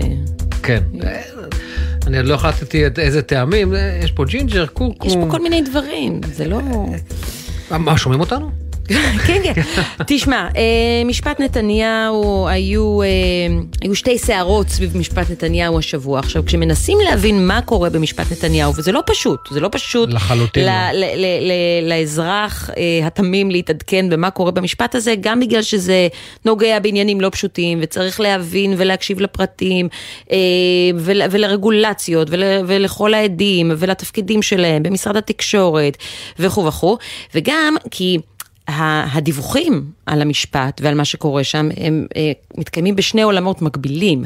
כלומר, תומכי נתניהו רואים אה, בכל אמירה של אה, עדה או עד קריסת המשפט, ומצד שני יש אנשים שהם יותר פרו-פרקליטות בהקשר הזה, אז הם מסקרים את המשפט בדרך שלהם. ננסה בכל זאת להבין. כן, האם יש פה הרבה מאוד ניואנסים. האם אני... התיקים קורסים? אה, כפי ש, שיש שיאמרו, עורך דין עמית בכר, לשעבר פרקליט בכיר בפרקליטות, אה, בפרקליטות מיסוי וכלכלה, ערב טוב. ערב טוב. אז תנסה עורך הדין בכר לבאר לנו מה היה השבוע, האם אתה חושב שבאמת, כמו, אני ראיתי ציוץ של נתניהו שציטט אמנם את עורכת הדין כנרת בראשי ואמר הנה התיק, אה, התיק קורס, לעומת דעות אחרות שראיתי שאמרו להפך, ראינו דווקא חיזוק לטענות של הפרקליטות. תראו, אני חושב שאני, תיקים כאלה ותיקים מאוד מאוד מורכבים, חן אה, תיארה את זה באמת באמת נכון. אה, זה תיקים שיש בהם המון המון פרטים, המון עובדות. אה, התזה התביעתית, בתיק פלילי רגיל, אתם יודעים, נגיד רצח, כן? אתם יודעים, מישהו הורג מישהו, חלילה, שואלים, מחפשים מי האדם שעשה, אבל ברור שמי שנגיד ירה במישהו ברחוב, כן, הוא רצח, וגם זה לפעמים שאלות מורכבות, אבל זה יחסית פשוט. כאן, תיק שוחד, במיוחד בקטע של שוחד, התזה עצמה היא תזה מורכבת. גם עליה יש ויכוחים. חסרת תקדים למעשה. סליחה? היא תזה מורכבת וגם חסרת תקדים. אה, אפשר לומר שהיא תקדימית, אני מקבל, אני מקבל שהיא תקדימית. לא, בוא נספר למאזינים, רגע, נספר למאזינים, זה תקדימי בזה שזה פעם ראשונה שסיקור אוהד נחשב לעבירה. או כמתן שוחד. כן, אבל מצד השני, זה נכון, מהצד השני, זה, זה נכון בהערה אחרת של בית המשפט בתיק אחר, אבל זה לא בתיק באשקלון, לא, זה לא העניין. אה, אה, מה שכן, אה, כבר מימים נקבע שלא רק מהכסף זה יכול להיות טובת הנאה. זה דבר שהוא קבוע ב... וזה לא תקדימי. הלבוש הספציפי הוא בהחלט תקדימי.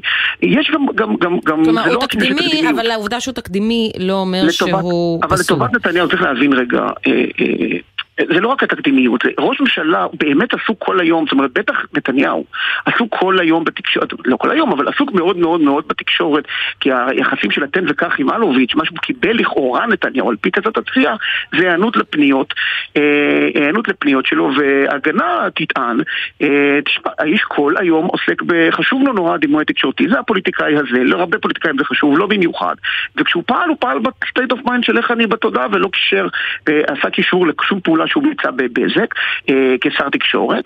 אה, אגב, ובגלל זה הקו של ההגנה מאוד מאוד אה, אה, חשוב לו להראות שהפעילות אה, אה, של נתניהו כשר תקשורת, ככל שעשה משהו בענייני בזק, ככל שהוא היה מודע, היא פעילות מקצועית לפי מה שהיה נדרש ו, ו, אה, אה, ודווקא מי שעיכב לפני כן את אה, אישור בזק, עסקת בזק יס, פעל מטעמים לא מקצועיים, לא נכונים. עורך הדין בכר, בוא רק רגע, אנחנו, שוב, כן. אני, רוצה רגע לקצר לשני אירועים שהיו השבוע כדי להבין, כי לא ניכנס עכשיו לכל התיק ולכל הניואנסים ולכל המשמעויות. היו שני עדים השבוע, הדוקטור, הדוקטור שגב. יפעת בן חי שגב. בן חי שגב, שהייתה אז יושבת ראש מועצת הכבלים והלוויין.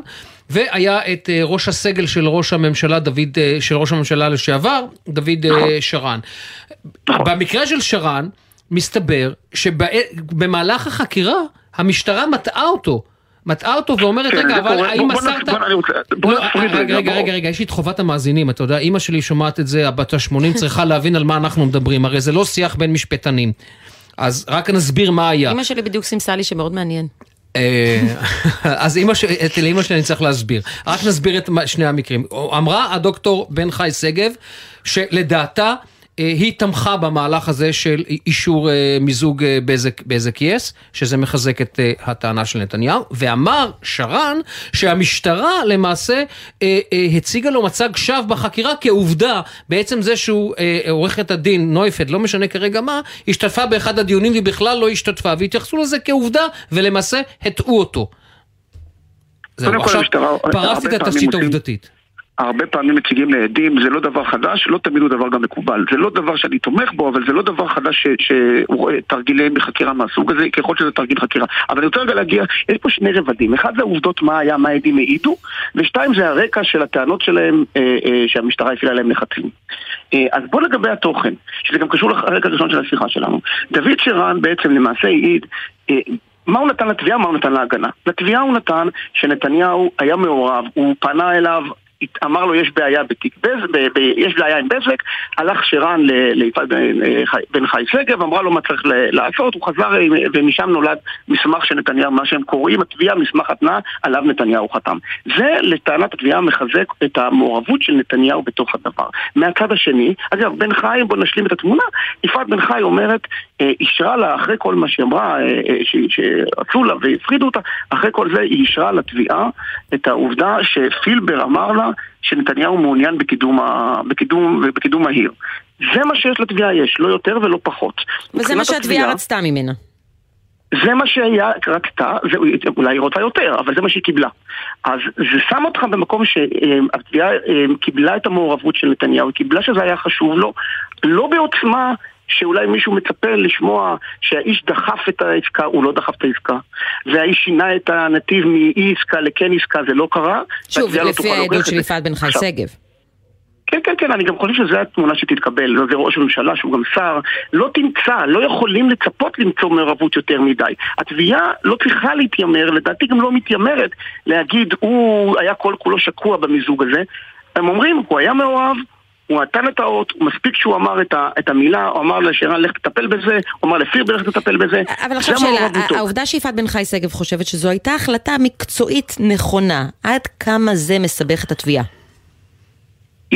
את זה יותר מורכב, זה, זה יוצא יותר מורכב. התביעה טוענת שלא צריך, כשאדם מקבל שוחד, האיש ציבור, הוא לא צריך לעשות פעולה שהיא לא רצויה, שהיא לא טובה, ויש על זה גם הפסיקה תומכת של בית, בתי המשפט הרבה שנים, לדעתי לפעמים בצורה קצת מוקצנת, אבל זאת זה הפסיקה הרבה פעמים, שבאמת אדם יכול לבצע פעולה שהיא פעולה לגיטימית, טובה, כן. טובה לציבור, אבל אם הוא קיבל אז אם הוא קיבל שוחד בצדה, זה לא פוטר אותו משוחד. Okay. אוקיי. מהצד השני, ולכן זה מסייע לתביעה, מהצד השני, בקצרה. זה כן מורכב, לתביע, זה עוזר להגנה, א', לנסיבות, ב', ליסוד הנפשי של נתניהו, לא, פעם באה נדבר על זה, זה כן okay. מסייע להגנה במקום הזה. אז אם אתם שואלים שורה תחתונה, אין פה קריסה, אני לא חושב שיש פה קריסה, גם אני לא אוהב לדבר במונחים האלה, זה גם לא נכון אנשי מקצוע, זה לא, כן. גם אה, הסנגורים לדעתי לא מדברים במונחים, אנחנו חייבים, אנחנו חייבים לעצור אותך כאן, תודה רבה, אבל מיד תבין גם למה עצרנו אותך כך, כי נמצא איתנו הג'ודוקה פיטר פלצ'יק על הקו, שממש לפני דקות זכה במדליית הארד בטורניר המאסטר.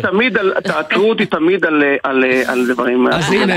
אבל אתה עוד תחזור אלינו, תודה רבה, ושלום לפיטר פלצ'יק על הקו, שיהיה איתנו, מזל טוב. שלום לכם, אהובים. אני עוד מתנשף, תסלחו לי, אני עוד מתנשף. נהדר. וואו, לפני כמה דקות זה היה? פחות מחמש דקות, literally.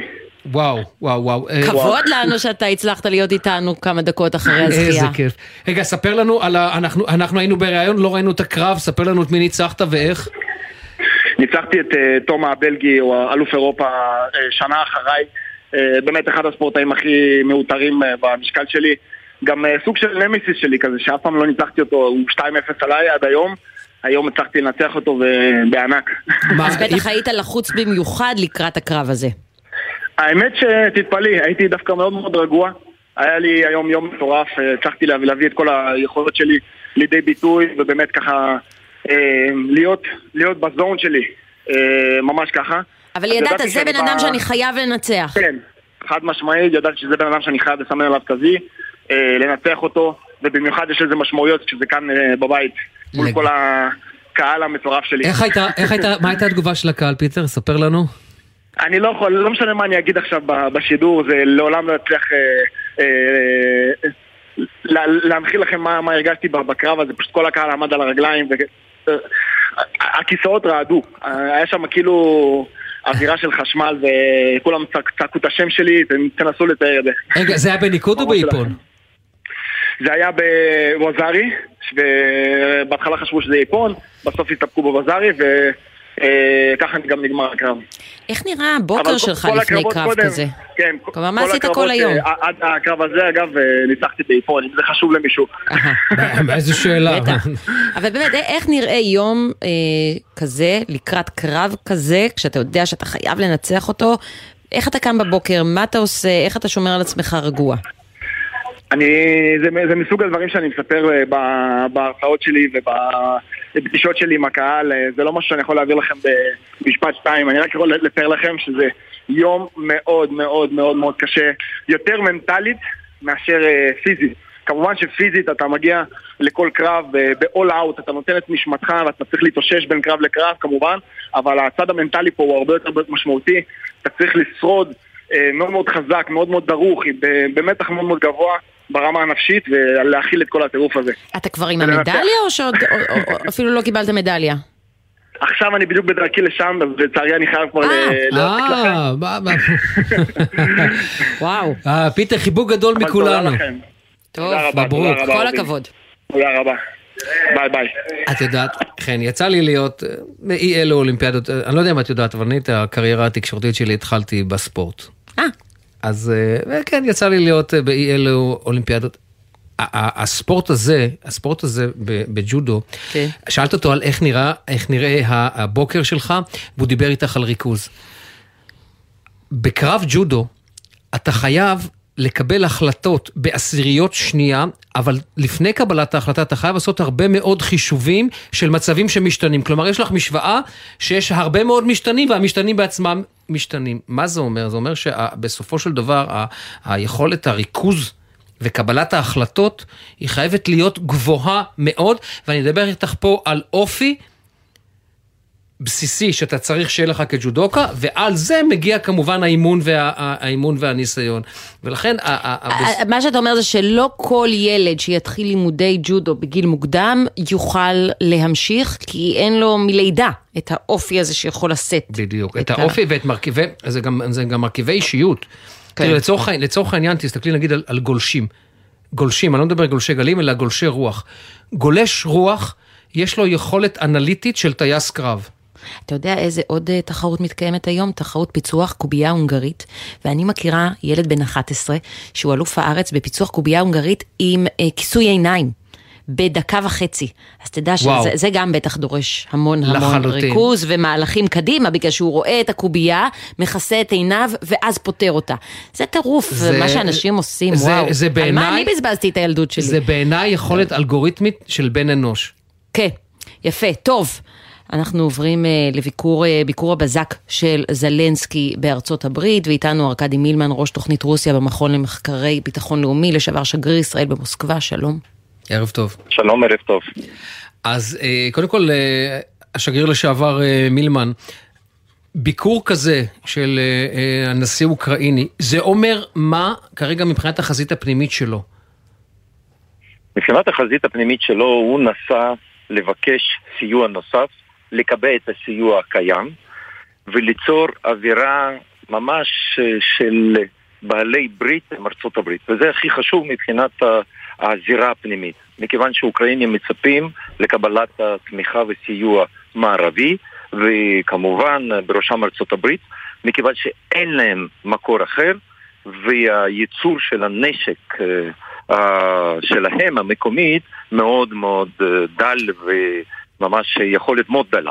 זה לא אומר אבל, זה לא אומר עוד דבר, זה אומר שהוא מרגיש מספיק בטוח, אני מדבר כרגע מבחינה צבאית, מבחינת המצב, מצב המלחמה, מספיק בטוח לעזוב את המדינה? אה, תראו, כולם שואלים את השאלה הזאת, ומשום מה אני נתקל בשאלה הזאת, למרות שאני לא כל כך מבין מדוע שואלים את השאלה הזאת. הצבא האוקראיני הוכיח שהוא צבא חזק. יש אמון בין המפקדים של הצבא ובין המפקד הכוחות האוקראינים המאוחדים, שזה האלוף אה, שלהם אה, אה, זלוז'ני לבין הנשיא זלנסקי. הנשיא זלנסקי לא מנהל קרבות להבדיל מפוטין שמנסה להתערב בהחלטות של אנשי צבא ולכן ככה זה גם נראה בשדה הקרב. לעומתו, לעומת פוטין, זלנסקי דווקא נותן לצבא לנהל את המערכה, כשהוא בעצמו דואג לאספקת הנשק, לאספקה של ציוד הומניטרי לאוכלוסייה האוקראינית, וכמובן לסיוע פיננסי מגורמים מערביים שמאפשרים לו לתחזק את הכלכלה ולתחזק איזושהי רמה של הביצועים של הממשל שלו. לכן הביקור בזק הזה ל-24 שעות זה לא שיש כיסא התנגדות או שיש איזשהן קבוצות של אופוזיציה שלא מלוכדים ביחד, זה לא קיים באוקראינה.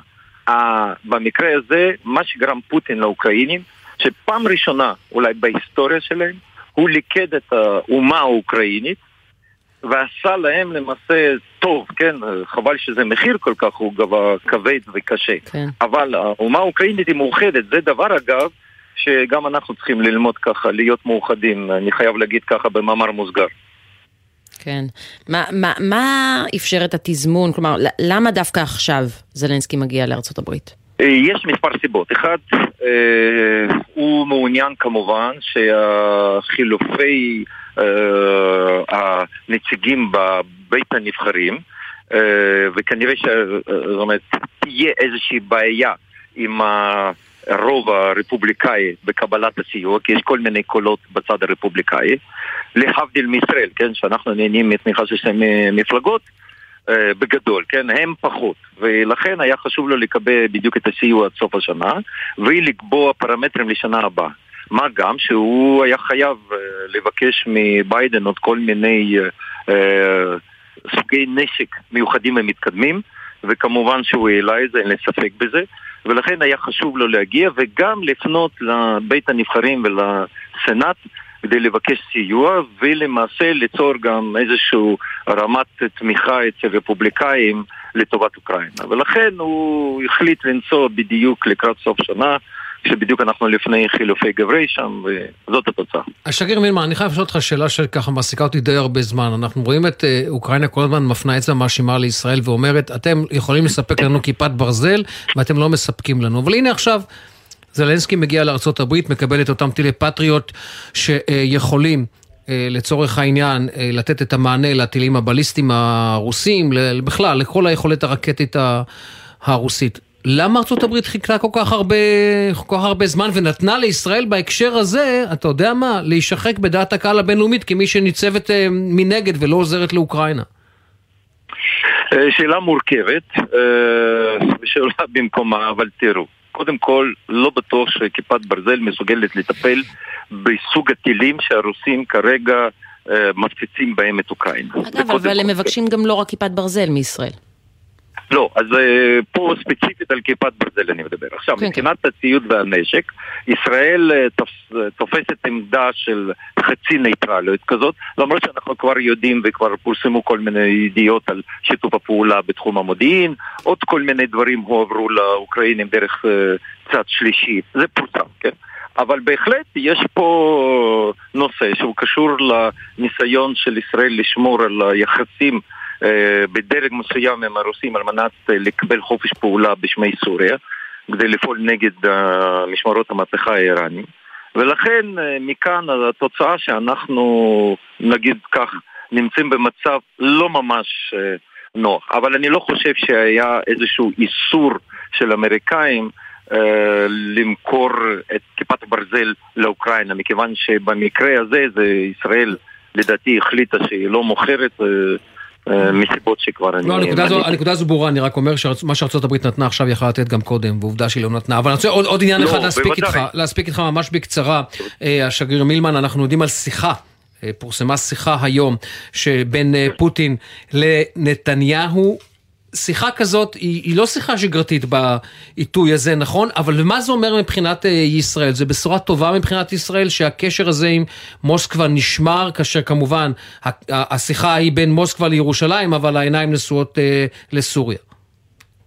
לא, כמובן שזו שיחה שגרתית, מכיוון שהרוסים חיכו ופוטין חיכה עד שנתניהו יצליח להרכיב ממשלה, ואז מכיוון שהוא אתמול הודיע לנשיא בערב, מאוחר בלילה, שהוא הצליח אה, ועלה בידו להרכיב אה, ממשלה חדשה, אז יום למחרת הוא מקבל אה, שיחה שגרתית של ברכות מנשיא רוסיה, כי ככה זה מקובל בפרוטוקול הדיפלומטי. לכן אין פה שום דבר מיוחד. השיחה הייתה גם קצרה, היא נסובה בדרך כלל שיחות כאלה מאוד כלליות של ברכות, וכמובן שהועלו שם מספר נושאים שהם אה, על סדר היום שלנו, שזה נושא האיראני, וכמובן הנושא שהוא על סדר היום הבינלאומי, שזה המלחמה באוקראינה. אגב, הדיווח אה, בצד הרוסי על השיחה היה מאוד מאוד מאוד מצומצם ומאוד מאוד כזה אה, קצר. שם נאמר ששני ראשי המדינה דיברו ביניהם ודיברו על כך שהיחסים יתחילו להתפתח. לא הייתה אף מילה על איראן או לא הייתה אף מילה על מלחמה באוקראינה, שאגב, הרוסים עד היום הזה מתעקשים לא לקרוא לזה מלחמה, אלא מבצע צבאי מיוחד. כך שיש פה עוד כל מיני דברים, אבל זה, זה המצב. השגריר ארכדי מילמן, ראש תוכנית רוסיה במכון למחקרי ביטחון לאומי, לשעבר שגריר ישראל במוסקבה, תודה רבה לך, ערב טוב. ערב טוב, תודה רבה. טוב, המונדיאל נגמר, אבל עדיין נדבר קצת על רונלדו, שלי זכור בעיקר כזה שבכה בצורה מאוד מרגשת, נוגעת ללב. נכון? אה, כן, אה, תשמעי, הוא אה, סגר מעגל לא, בוא נגיד ככה, לא, לא, לא את המעגל שהוא רצה לסגור, אבל יש דיווחים היום על חוזה עתק שלו בסעודיה, ולצורך זה, פרטים אחרונים, מצטרף אלינו באמת אחד האנשים שמומחים. בכל מה שקשור לספורט וכל שכן כדורגל בעולם הערבי, יוסי מדינה מאתר בבא גול, שלום. אהלן, ערב טוב חברים. אז אני, לפני שאני אשאל אותך את השאלה, אני אגיד לך שאני מאוד נהנה מה, אה, מהפודקאסט שער שלך ושל אה, אורי לוי, באמת אחד, ה, אחד הטובים. אז... אה, תודה, תודה. ספר לנו קודם כל, מה הפרטים שידועים לנו כרגע על החוזה של רונלדו? אתה יודע מה, זה לא חוזה מול קבוצת כדורגל, זה חוזה מול מדינת סעודיה למעשה. לגמרי, זה, זה, זה התחיל מדיווח די... הסכמי רונלדו. לפני שבועיים, כן. של אה, חוזה קצר, שנתיים, 200 מיליון אה, דולר לעונה אה, בקבוצה בשם אל-נאסר והיום כבר הדיווחים צומחים לחוזה לשבע שנים קדימה, אותו סכום, 200 מיליון דולר לעונה, כולל האפשרות שרונלדו יהיה סוג של שגריר של סעודיה כלפי העולם אחרי הפרישה שלו מכדורגל. באמת חוזה שאני אומר זה חסר תקדים בכל מובן שהוא, ששחקן לא רק מתגייס לו לקבוצה, אנחנו מדברים על קבוצה שהיא קבוצת צמרת בסעודיה, אבל אחר כך עוד אמור לייצג מדינה שלמה על הגב שלו, שאין לו שום קשר אליה, ומעולם לא היה לו קשר. כן, מה זה יש... אומר לייצג את המדינה? בדיוק. כאילו, אה, אה, איך זה יבוא לידי ביטוי? ערב הסעודית מתכננת אה, קצת יותר קדימה להגיש הצעה לאירוח המונדיאל. ראו מה קרה בקטאר, בסוף אה, אירועי ספורט זה סוג של אה, דרך, כלי פוליטי לנהל מאבקים גם בין מדינות וערב הסעודית מתכננת, יש דיבור כרגע על 2030, יכול להיות שאולי זה יידחה ל-2034 שערב הסעודית תגיש הצעה לאירוח המונדיאל בעצמה ותמיד סביב טורנירים כאלה מגייסים אה, שגרירים, אנשים שיבואו ויעשו אני אעצור אותך כאן לשנייה, לא יהיה 2030, ואני אגיד לך למה, כמי שעוקב אחרי הדברים האלה. 2020, אני אגיד לך, המונדיאל הבא יהיה כן. ביבשת אמריקה. המונדיאל אחריו יהיה באירופה. כי תמיד מנסים את, כן, האיזון, את האיזון הזה של השעות כדי שהזכויות שידור, זה, זה, שווה, זה שווה כסף. לכן, להערכתי, זה יהיה 2034. כן, גם להערכתי, אני יכול להגיד שגם עכשיו יש כל מיני גורמים בתוך הממשל הסעודי שאומרים שכנראה ההצעה של 2030 אה, תיפול מהפרק. אז רונלדו אה, יעשה להם לובי, אבל, אבל זה יהיה לובי גם פומבי. ברור, הוא הפנים. לגמרי, לגמרי. ראינו את זה במונדיאל האחרון אגב. קטאר גייסה את דיוויד בקאם בחוזה גם כן לא קטן של 150 מיליון דולר לשנה לעשות את היח"צ הזה. מה זה כבר קריסטיאנו רונלדו, בקאפ, זה הכל בסופו של אותם שמות, זה כוכבי ענק אה, ברמה העולמית. הם ניסו קודם את מסי או במקביל? אה, זה בעיה, כי מסי בסוף משחק בפריס סן ג'רמן, ופריס סן ג'רמן זו קבוצה בבעלות קטארית. אז אין פה, יהיה קשה מאוד אה, לגייס אותו לתוך משימה אצל היריבה המושבעת. אלא אם, אלא אחרי הפרישה שלו, ויכול להיות שיש כאן חוזה מותנה, ויש כבר דיבור על זה, שיש כאן חוזה מותנה אחרי הפרישה. למסי או לרונלדו? למסי. למסי היום כבר מפורסם שהוא מעריך עוד ועוד את החוזה שלו בפריס סן ג'רמן, אז בוא נגיד שלפחות בשנים הקרובות הוא עדיין אה, הפנים של קטאר גם אחרי המונדיאל. אבל תגידו, טוב, אני מניחה שלא נחשפתם לכל החוזה, אבל יש אולי סעיפים שבכל זאת מאפשרים לרונלדו לסגת. אם למשל יש עוד איזושהי פרשת חשוקג'י כזאת, אה, הוא לא יכול בכל מחיר להישאר הנציג של סעודיה. אני אגיד ככה, השאלות האלה הופנו גם לדיוויד בקאם סביב הסיפור נגד קטאר. ברגע שהשאלה הזו רק עלתה, עצרו את העיתונאי אפילו שלא ישלימו את השאלה. המקרים האלה, בוא נגיד, אם החוזה מגן על מישהו בצדדים, זה על סעודיה יותר מאשר על רונלדו. כנראה שאותו דבר גם היה עם קטאר ובקאם, וכל מי שמעורב במקומות האלה, אין מה לעשות, אתה מייצג מדינה למרות כל הבעיות ידועות והן על על פני השטח ואף אחד לא, לא מסתיר את זה. כי מה, כי זה כל כך הרבה כסף? אין לו מספיק כסף? רונלדו? כן. זו שאלה מצוינת, אני חושב ש... אה, כמה יש כסף כבר יכול להיות לבן אדם? רונלדו מתקרב למיליארד של דולר. שווי. אני חושב כן. שרונלדו ומסי הם- מתקרבים למיליארד דולר שווי, נכון יוסי? אני לא טועה.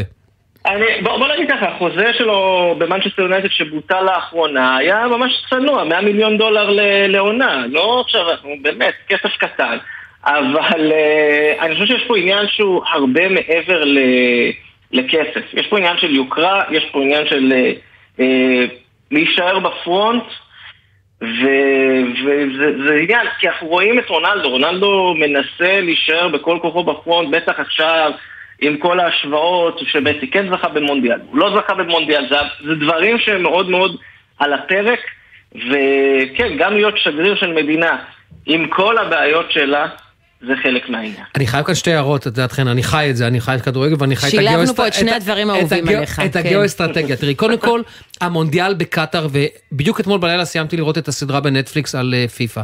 המונדיאל בקטאר הוציא את סעודיה מהכלים. סעודיה מסתכלת על קטאר הקטנה שהקדימה אותה, שהיא סעודיה, מנהיגת העולם הערבי הסוני, המדינה העשירה לא פחות מקטאר, היא הצליחה לעשות את זה, ולכן, מה שיוסי מתאר כאן, הם ילכו על זה בכל הכוח ל-2034, זה אחד. שתיים, סיפור קטן מאוד מעניין, כשקטאר התחרתה על אירוח המשחקים, היא התחרתה מול אנגליה, מול בריטניה, ואת מי בריטניה לקחה להיות הפרזנטור בפיפ"א כדי שהיא תיבחר? דיוויד בקאם. כלומר, בריטניה הפסידה, מה הקטרים עשו? קנו את בקאם. תקן אותי אם אני טועה, יוסי. אגב, אני אוסיף רגע עוד משהו על מה שאתה אומר לגבי המאבק הזה בין הצדדים. אה, קטאר וסעודיה כרגע מנהלות קרב כמעט על אירוח של כל אירוע ספורט אפשרי. אה, יש גביע אסיה ב-2023, אה, היה אמור להתקיים בסין למשל, בגלל המצב שם. אי אפשר לארח טורניר. קטאר וסעודיה ממש נאבקו אחת בשנייה, מי תיקח את האירוח במקומה? קטאר קיבלה את זה, סעודיה קיבלה כפיצוי במרכאות את האירוח של 2027. משחקי אסיה, זה הגיע לרמה שבעוד קצת יותר מעשור ערב הסעודית תארח משחקי אסיה חורף, כמו אולימפיאדת חורף רק ממוקד לאסיה. זה כבר נהיה בסטנדרטים וברמות שאנחנו לא מסוגלים אפילו לתפוס את זה. טוב, יוסי מדינה, תודה רבה לך. תחזור זה- אלינו עם זה עוד היה מאוד סיפורים. מעניין, אני חייבת להגיד, אה, ונמשיך להישאר עם אה, דיבורים על כסף, עם אה, גיא בן סימון, עורך אתר ספונסר, שלום. שלום, ערב טוב. אה, גם זה שייך אגב למפרץ הפרסי, אנחנו לא מתרחקים כל כך. קרן כן, השקעות נכון. באבו דאבי קונה את, אה, אה, את הפניקס הישראלית, ואז מה המצב שייווצר? ש... אז, אה, נכון, אז- אז רגע. תסביר לנו, גיא, תסביר לנו.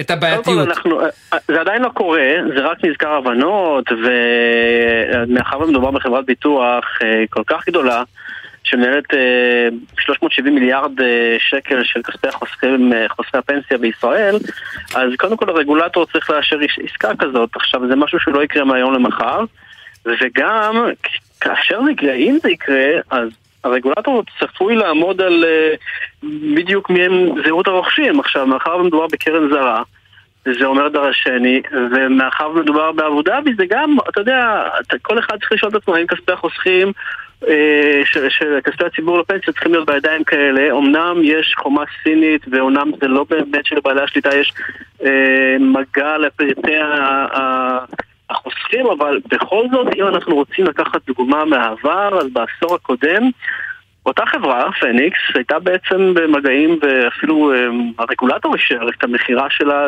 לסינים. חברת אה, פוסון הסינית, ודורית סלינג'ר בזמנו הייתה מפקחת על רשות שוק ההון, והיא אה, אישרה את המהלך בניגוד לציפיות, אף אחד לא חשב שזה יקרה, גם איך אנחנו גם נראים מבחינת האינטרסים שלנו מול האמריקאים, זה גם, זה היה מאוד מאוד, נושא מאוד רגיש, ובסופו של דבר זה אושר, אבל אה, ברגע שזה אמור היה לקרות, היושב ראש של פוסון פשוט נעלם. אז זה בדיוק אה, קודם כל מראה אה, למה צריך לבדוק את הזהות של כן. הרוכשים, בדיעבד זה פשוט השלטון הסיני העלים אותו, הוא לא היה מרוצה מכמה התבטאויות שלו, אז תחשוב שידיים כאלה מחזיקות בחברות ביטוח ישראלית. תראה, בעניין הזה, בעניין הזה של פוסון, כן. בעניין הזה של פוסון ומול אבו דאבי יש הבדל גדול. היום כל עסקה סינית כזאת לא הייתה עוברת בגלל הדרישה האמריקנית להצר את צעדיה של סין במזרח התיכון כל שכן אה, בישראל. לגבי אבו דאבי, אני, לא, אני מניח שזה אך ורק החלטה ישראלית פנימית. זהו, נכון, זהו, זה מאוד רגיש, נושא שקטונתי מל, מלהבין האם אה, בעצם הרגולטור יאשר אותו, אבל אה, אתה יודע, אנחנו לא צריכים ללכת כל כך רחוק בשביל למצוא בעייתיות בחברות ביטוח ישראליות. אם אנחנו אה, נראה מה קורה במיגדל כן. למשל, שם בעל השליטה שלמה אליהו לא מצליח אה, לשחרר את, ה, את, ה, את, ה, את השליטה על המנהלים שלו והמנכ"לים אה, הרכבת נמשכת. מתחלפים בקצב גבוה, כן, כן, וגם יושב ראש, אז לא צריך ללכת כל כך רחוק כדי לראות שיש בעיות בחברות הביטוח. פה עומדת שאלה, האם זה יקרה? זה יהיה מעניין מאוד, אנחנו לא נהיה מופתעים אם זה יקרה וגם לא נהיה מופתעים אם זה לא יקרה, אז לכאן ולכאן. גיא בן סימון, עורך אתר ספונסר, תודה. תודה, חג שמח. חג שמח, 6.35, אנחנו יוצאים להפסקה קצרצרה של תשדירים. ונחזור אחר כך, אני אנסה לעשות עוד תה אם אני אספיק.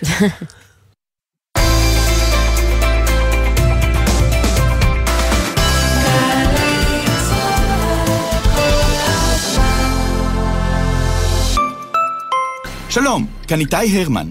מי כמוני יודע שידע הוא כוח, אבל ידע הוא גם כוח, בקוף ובחטא. קורות חיים. כי להציג בקורות החיים ידע בתכנות למשל, במדעי הנתונים או באבטחת מידע, יכול להשיג למענכם את משרת החלומות שלכם בהייטק. אז היכנסו לאתר קמפוס IL ותלמדו חינם, מגוון קורסים מקצועיים שיוכלו להעניק לכם יתרון בכל ראיון. חפשו קמפוס IL, קמפוס IL, בהובלת מערך הדיגיטל הלאומי והמועצה להשכלה גבוהה. עמיתי מועדון חבר, דגמי מיצובישי 2023 מבית קולמוביל, בהטבות ייחודיות השמורות רק לכם. עד 17 בינואר. לפרטים כוכבית 5839 או באתר מועדון חבר. זה הכל בשבילך,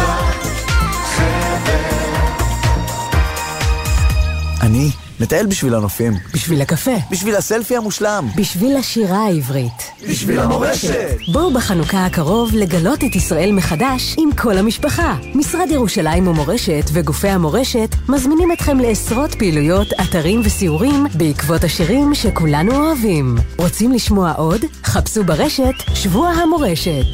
אנחנו על המפה, ואנחנו שרים על המפה. בפעם הראשונה שראיתי את נכדותיי, עמדתי מעבר לרחוב. לא העזתי להתקרב. כך נפתח ספרה של הילה בלום, זוכת פרס ספיר של מפעל הפיס לספרות, 2021. ומי יהיה הספר הזוכה השנה בפרס ספיר של מפעל הפיס? אם אתם אוהבים סיפורים, בטוח תאהבו גם ספרים. הצטרפו אלינו לטקס ההכרזה על הזוכה ב-2 בינואר ב-11 ורבע בלילה בקשת 12. למקומות. אתם מרגישים שהקריירה עומדת במקום? הנה ההזדמנות להגיע רחוק יותר. מצטרפים לתעשייה הישראלית, הקולטת אלפי עובדים ועובדות במגוון תחומים, ונהנים מתנאים מעולים, תפקידים מעניינים, קידום, שכר גבוה, והכי חשוב, ביקוש תמידי שיכול להבטיח עתיד יציב ובטוח. תעשייה ישראלית, קריירה מרתקת, מתחילה כאן. לפרטים חפשו ברשת תעשיינים בישראל, משרד הכלכלה והתעשייה והתאחדות התעשיינים בישראל. שישי בשש, סוף סוף קצת שקט. אפשר לשמוע ציוץ של ציפור, רשרוש של עיתון, נחירות של שנץ, אבל כדאי לשמוע את שש בשישי. אנשי תרבות, חברה וספורט באים לאולפן גלי צה"ל עם שש תובנות, גילויים חדשים או סיפורים אישיים מהשבוע החולף. והפעם, דני רובס. שש בשישי. מחר, שש בערב, גלי צה"ל. עכשיו בגלי צה"ל, אמיר בר שלום וחן ליברמן.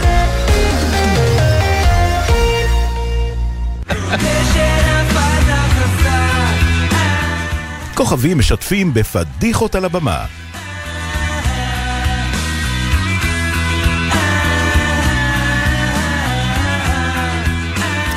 והיום איתנו ניצה שאול, שתדעי שאני קוראת לך סלי פילד הישראלית. אני לא יודעת אם זה אומר המון לאנשים, אבל... וואו. אבל לך זה יגיד, נכון? איך, איך את קוראת לי? סלי פילד הישראלית. וואו. יש משהו דומה. כמה תפקידים כבוד. לאורך השנים. אמ, וטוב, תודי שנפלת חזק, יש לך המון פדיחות לספר לנו, נכון? כן, אני פשוט בחרתי שתיים שנורא נושקות אחת לשנייה. אחת היא פדיחה שממש מתחילת תחילת הדרך כש, כשהייתי שחקנית צעירה בקאמרי ורציתי כל כך להרשים ולהיות אה, ממש tip top כזו. ואני אני זוכרת שממש בפרימיירה של כטוב בעיניכם אה, שביים אז פיטר ג'יימס אה, היה וזה, עכשיו, כתוב בעיניכם זה שייקספיר, אוקיי? כן. בשייקספיר אתה לא יכול לאלתר, מה אתה יכול לעשות? עכשיו, היינו צריכים להעלות זוג אוהבים, אה, סילביוס ופיבי לבמה, אבל היה צריך להציג אותנו. שחקן אחר, מין, אה, מין הקדמה כזאת אה, יפה שרק שייקספיר יכול לכתוב וכדי שיבינו בכלל מי אנחנו. למה, למה אתם פתאום מתפרצים לבמה? בדיוק. מה הוא היה אמור. להגיד? הוא היה, היה אמור לה- להגיד משהו כמו, והנה הזוג הצעיר, אה, סי- אה, אה, פיבי וסילביוס, והם רצים ביער וזה, והיא לא רוצה אותו, וזה ממש איזשהו תיאור מאוד ספציפי. עכשיו, הוא לא בא, הוא לא עולה, הוא איננו באף מקום. בשום צד של הבמה, בשום מקום מחפשים אותו, ועכשיו זה מין חור שחור כזה, ולא ידענו מה לעשות. פשוט התחלנו לרוץ ו- ועל הבמה ולעשות ב- ב- באופן פיזי את מה שהטקסט היה אמור לומר, כי אי אפשר היה פתאום לדבר בחרוז לבן בשפתו של שייקספיר. וזה היה פשוט... אז אה, מה עושים? איך אומרים? אז זהו, חיכינו, רצנו, עשינו, אה, התנהגנו בצורה, זה היה כל כך ספונטני, ושנינו הרגשנו אותו דבר. ו... ואז פשוט התחלנו בטקסט. לא הייתה ברירה, לא היה מה לעשות. שייקספיר מתהפך- בקברו. סיוט. ולקהל. ולקהל לא היה מושג. שום דבר, אף אחד לא הרגיש איזה עלבון. ממש עלבון. והפדיחה השנייה אבל רגע, מי היה השחקן הזה שנעלם ולמה הוא נעלם? אוי, קשה לי להגיד את זה, כי, כי זה עידו, עידו מוסן, אה, מוסנזון האהוב ש, שנפל במלחמת יום כיפור. אז, אה, אז הנה, יש גם קורטוב של עצב בדבר הזה, כן. אבל הוא היה מקסים, מקסים. הוא נפל ביום הראשון של המלחמה, ממש. וזהו, אז זה מין זיכרון שמלווה אותי, דווקא זיכרון של חיוך שמלווה אותי ממנו. והיה עוד אירוע אחד, די דומה, לא? היה עוד אירוע אחד מאוד דומה, אבל בדיוק הפוך. אני, זאת אומרת, לא הפוך, זאת אומרת, לא שאני לא נכנסתי לבמה, טפו טפו טפו, אלא אה, הייתי על הבמה, זה אני לא יכולה לומר את שם ההצגה והשחקנים, הייתי על הבמה עם שחקן צעיר מאוד, והתנהלה שיחה, ואז הייתה צריכה לבוא, להגיע לבמה כאילו אימא שלו. והיא הייתה צריכה להגיע בקיר מסוים, ממש מדויק. שום דבר, לא מגיעה. מחפשים, אין.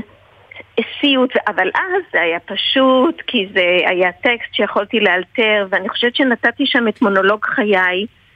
אה, אני לא יודעת מה, אני המצאתי שם כל מיני דברים, ואז לקראת, אה, ראיתי שהזמן קולח ועובר ועובר ועובר, אז התחלתי לדבר על האימא שלו, כמה שאני כועסת על האימא שלו, שהיא לא מגיעה, וזה לא בסדר.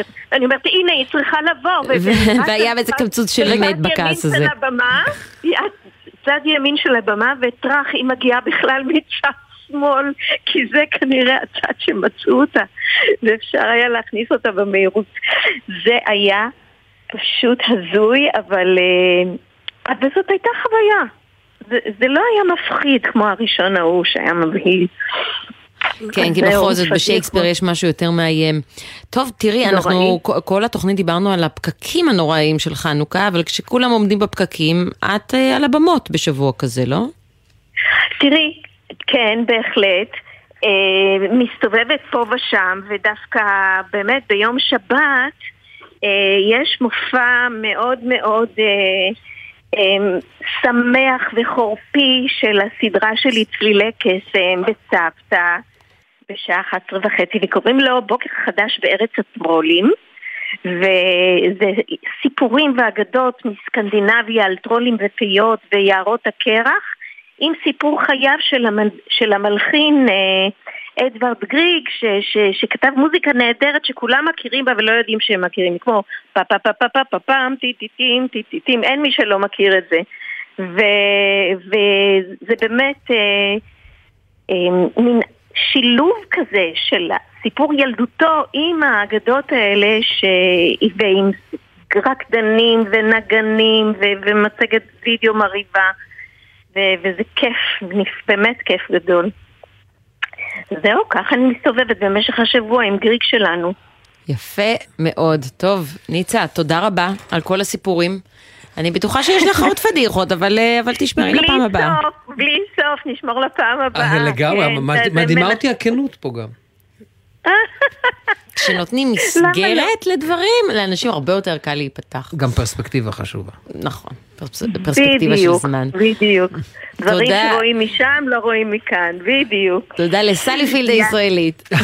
יאה, חג שמח. חג שמח.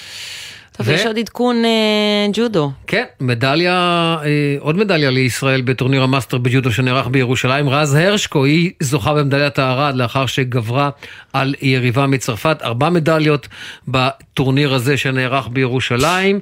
זה חשוב. את יודעת למה זה חשוב? כי אנחנו שנתיים לפני, לפני אולימפיאדה, וזה מתחיל כבר ההכנות, אני לא אגיד האחרונות, אבל זה מתחילות ההכנות, ומתחילים אה, לראות את היכולת, את רמת היכולת, ולכן זה מאוד מאוד אה, חשוב, הטורנירים האלה, שנתיים לפני אולימפיאדה. עכשיו תראה, אני רוצה לנצל את הדקה שיש לנו לפני שנעבור לסיפור הבא. אתה ראית במקרה את הציוץ היום של האקדמיה ללשון, על uh, האקדמיה ללשון דיברה על כך שהשפה המגדרית החדשה, עם הנקודה, uh, ברוכים אותה באימות, משהו שלמשל אנחנו יכולים לראות היום בבתי ספר, לפחות בתל אביב, ברוכים אותה באימות, כדי להפוך את העברית, שהיא שפה שרובה אה, בלשון זכר, להפוך אותה אה, לכזו שפונה גם אה, בלשון נקבה. אז האקדמיה ללשון מוציאה, אה, מפרסמת ציוץ, שבו היא אומרת, את הנקודה לא שמים פה, אלא מעבירה אותה לסוף משפט אחרי מילה. זה הציוץ, כלומר האקדמיה ללשון יוצאת נגד השפה המגדרית הזאת שתפסה די חזק בשנה האחרונה, וזה מעורר סערה, אמיר. אתה, אתה לא מכיר את הסיפור. אני לא מכיר את הסיפור. זה אני, מעורר. סערה, הרבה פמיניסטיות, אה, כועסות מאוד על האקדמיה, שלא מבינה שהיא צריכה לנוע עם הזמן, להתחדש, אה, ו, ואולי תתפלא לשמוע, אבל אני לא, אני לא שם בכעס, אני, אני לא... אני לא מתחברת לכעסים האלה, כי אני חושבת שבסוף, כן, אולי צריך לשנות את השפה, אבל הדבר, השינוי הזה צריך להיות בצורה מושכלת, אה, מחושבת, כשחושבים על משהו שהוא שינוי שהוא נוח, אה, שינוי שבאמת אפשר לשלב אותו בכתיבה. והאקדמיה ללשון, הפוסט שלה עצבן מאוד, אבל אני חושבת שגם אי אפשר כל הזמן רק לנוע ולהשתנות. שפה זה גם דבר שצריך להיות יצא. מוסכם, וצריכים להיות קודים מסוימים, אחרת, מה, אחרת למה זו שפה מסוימת? בדיוק. אחרת למה יש חוקים? תראי, אה, את אבל אני כן חושבת שהשפה העברית צריכה לעבור אולי איזשהו עדכון מגדרי. היא עוברת כל הזמן, אה, טוב, לגבי מגדרי אני לא יודע, אני חושב שעדכונים היא עוברת כל הזמן, ואת יודעת, אני עוקב אחרי אה, רוביק רוזנטל, דוקטור רוביק רוזנטל, שהוא, הוא, הוא, יש לו קו מאוד, אה, יש לו קו מאוד מעניין שאומר ששפה צריכה להתפתח, ואנחנו עכשיו צריכים לדבר אה, יותר ישראלית ופחות אה, עברית. אגב, וזה מתנגח כמובן עם האקדמיה ללשון עברית, וכמובן עם... אבשלום כאן שלנו, שכל הזמן מקפיד איתנו על, אה, אה, מקפיד איתנו על העניין הזה, אבל רגע, למה אנחנו מדברים על אה, עברית? זאת אומרת, שחשוב לדבר על עברית, אבל רז הרשקו איתנו, שלום רז. רז? אז אולי לא איתנו? היא כן איתנו, היא היא כן הרגע איתנו. ניצחה? או, או, הנה. מזל הנה. טוב, ברכות, כל תודה הכבוד. רבה, תודה רבה. לפני תודה. כמה דקות זה היה? לפני 20 שניות בערך, משהו כזה. די, נו. מה את אומרת? שתי דקות, שתי דקות. טוב, ספרי לנו קודם כל על היריבה הזאת, את ניצחת יריבה? מצרפת. נכון. אה, ניצחתי יריבה מצרפת, אה, שכבר הפסדתי לה שלוש פעמים, ניצחתי פעם אחת, אה, בקרב על ערד, אחרי שהיה לי הפסד די כואב בחצי גמר, שהוא ממש היה בידיים שלי ופשוט התפקששו לי שם הדברים. ואני שמחה שהצלחתי להתעלות על עצמי, בעיקר שזה פה בבית, עם הקהל המדהים הזה. פשוט אין, אין רגע מאושר כזה. מה היו המחשבות רגע לפני שאת נכנסת לקרב? אה, המחשבות שלי היו שאין מצב בעולם שאני נותנת למדליה הזאת לחמוק מבין הידיים שלי, בעיקר כי בחצי גמר, כמו שאמרתי, הגמר היה ממש, בחצי גמר היה ממש בידיים שלי ונתתי לזה לחמוק. ואמרתי שאת מדליית העד הזאת, ויהיה הימה ואני יוצאת איתה מפה. ו- מה את- הולכת לעשות הערב? אחרונה לשנה. איך מה אני הולכת חוגגים? לעשות הערב? אה, נראה לי אני אחגוג עם המשפחה שלי, ובגלל שזו תחרות אה, אחרונה של השנה, אה, טסים מחר לחופש. איזה כיף, לאן? יופי.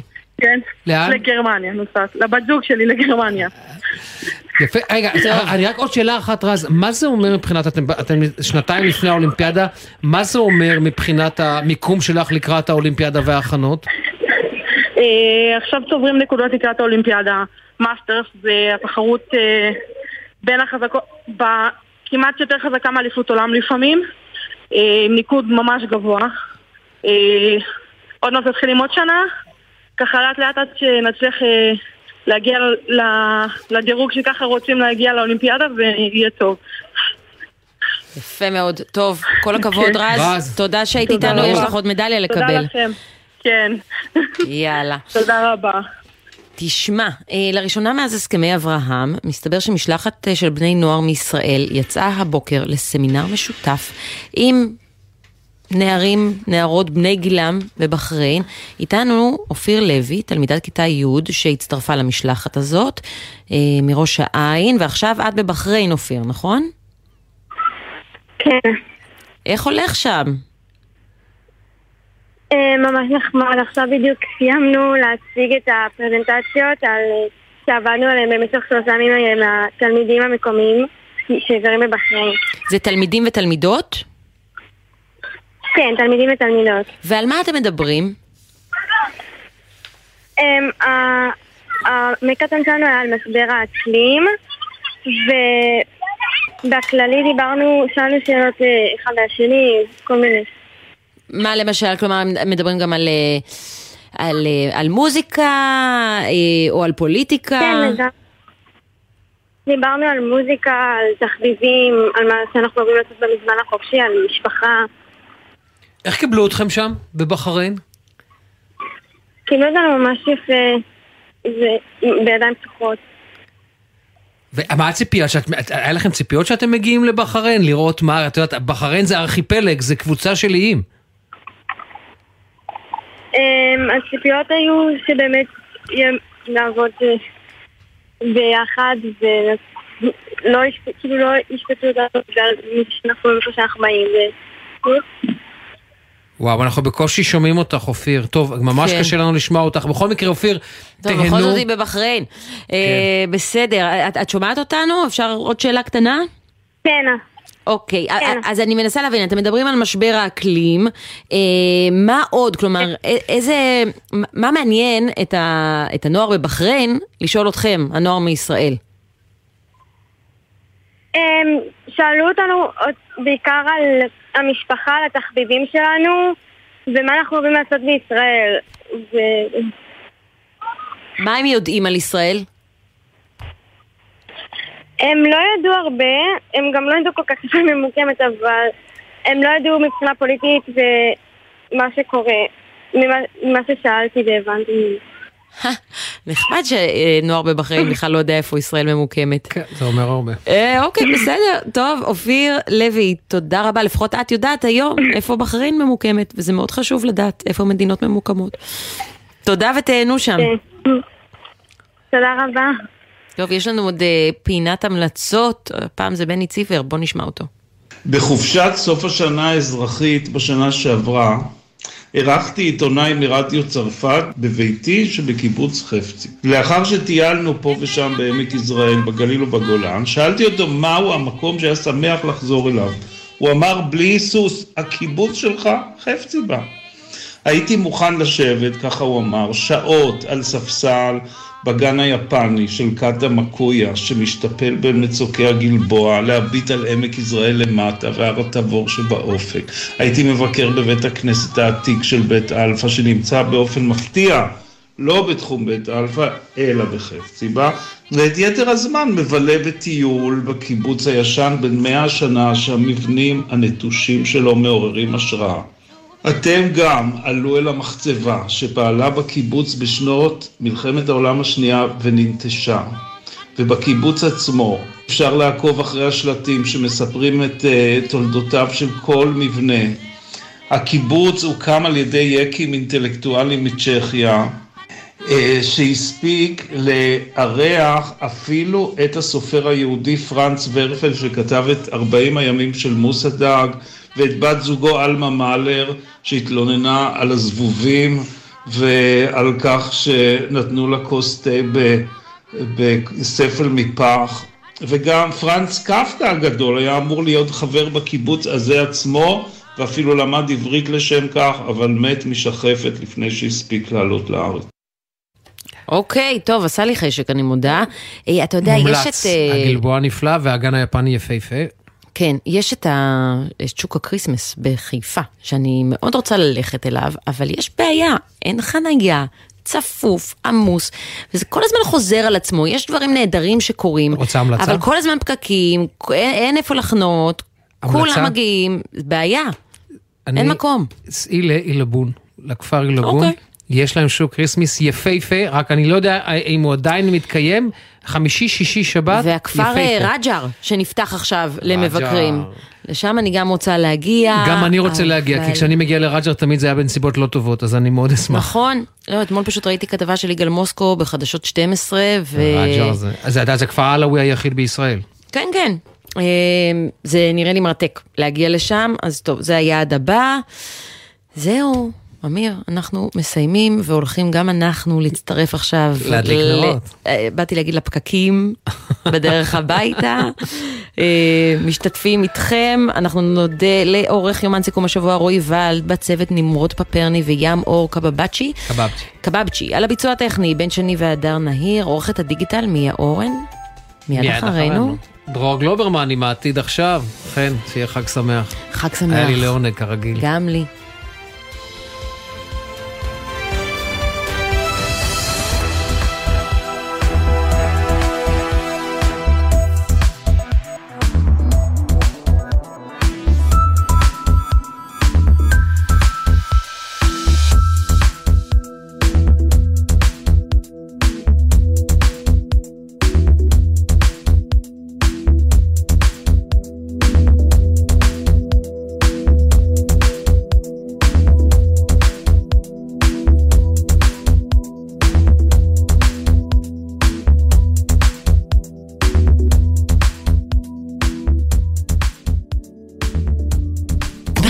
רשת ביתילי, המציעה לסגור את השנה בחצי ספה. סליחה, בחצי מחיר. מכירת סוף שנה, עד חצי מחיר, על מגוון רהיטים ופרטי עיצוב. באתר ובסניפי ביתילי. בחסות מחסני חשמל, המשווקת טלוויזיות, מוצרי חימום, מייבשי כביסה, מזגנים, במחירי סוף שנה, עד 31 בדצמבר, ופשיטת שלם וכך. מחסני חשמל. בחסות אייס, המציעה את אייס סייל סוף שנה, במגוון מחלטות. מפזר חומר רצפתי ב-49 שקלים ועוד מבצעים. בסניפים ובאתר אייס. כפוף לתקנון. חנוכה שמח מגלי צה"ל.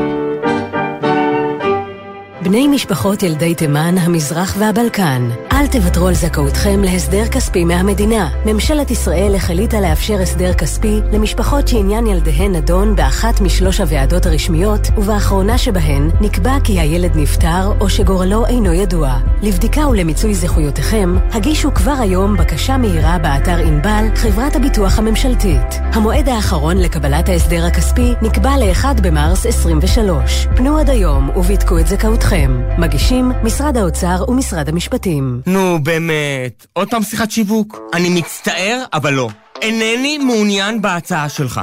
אתה לא מבין עברית? אז באיזו שפה להגיד לך אל תתקשר אליי. Don't call me. נמה פלפה. ניה זווניתי מניה.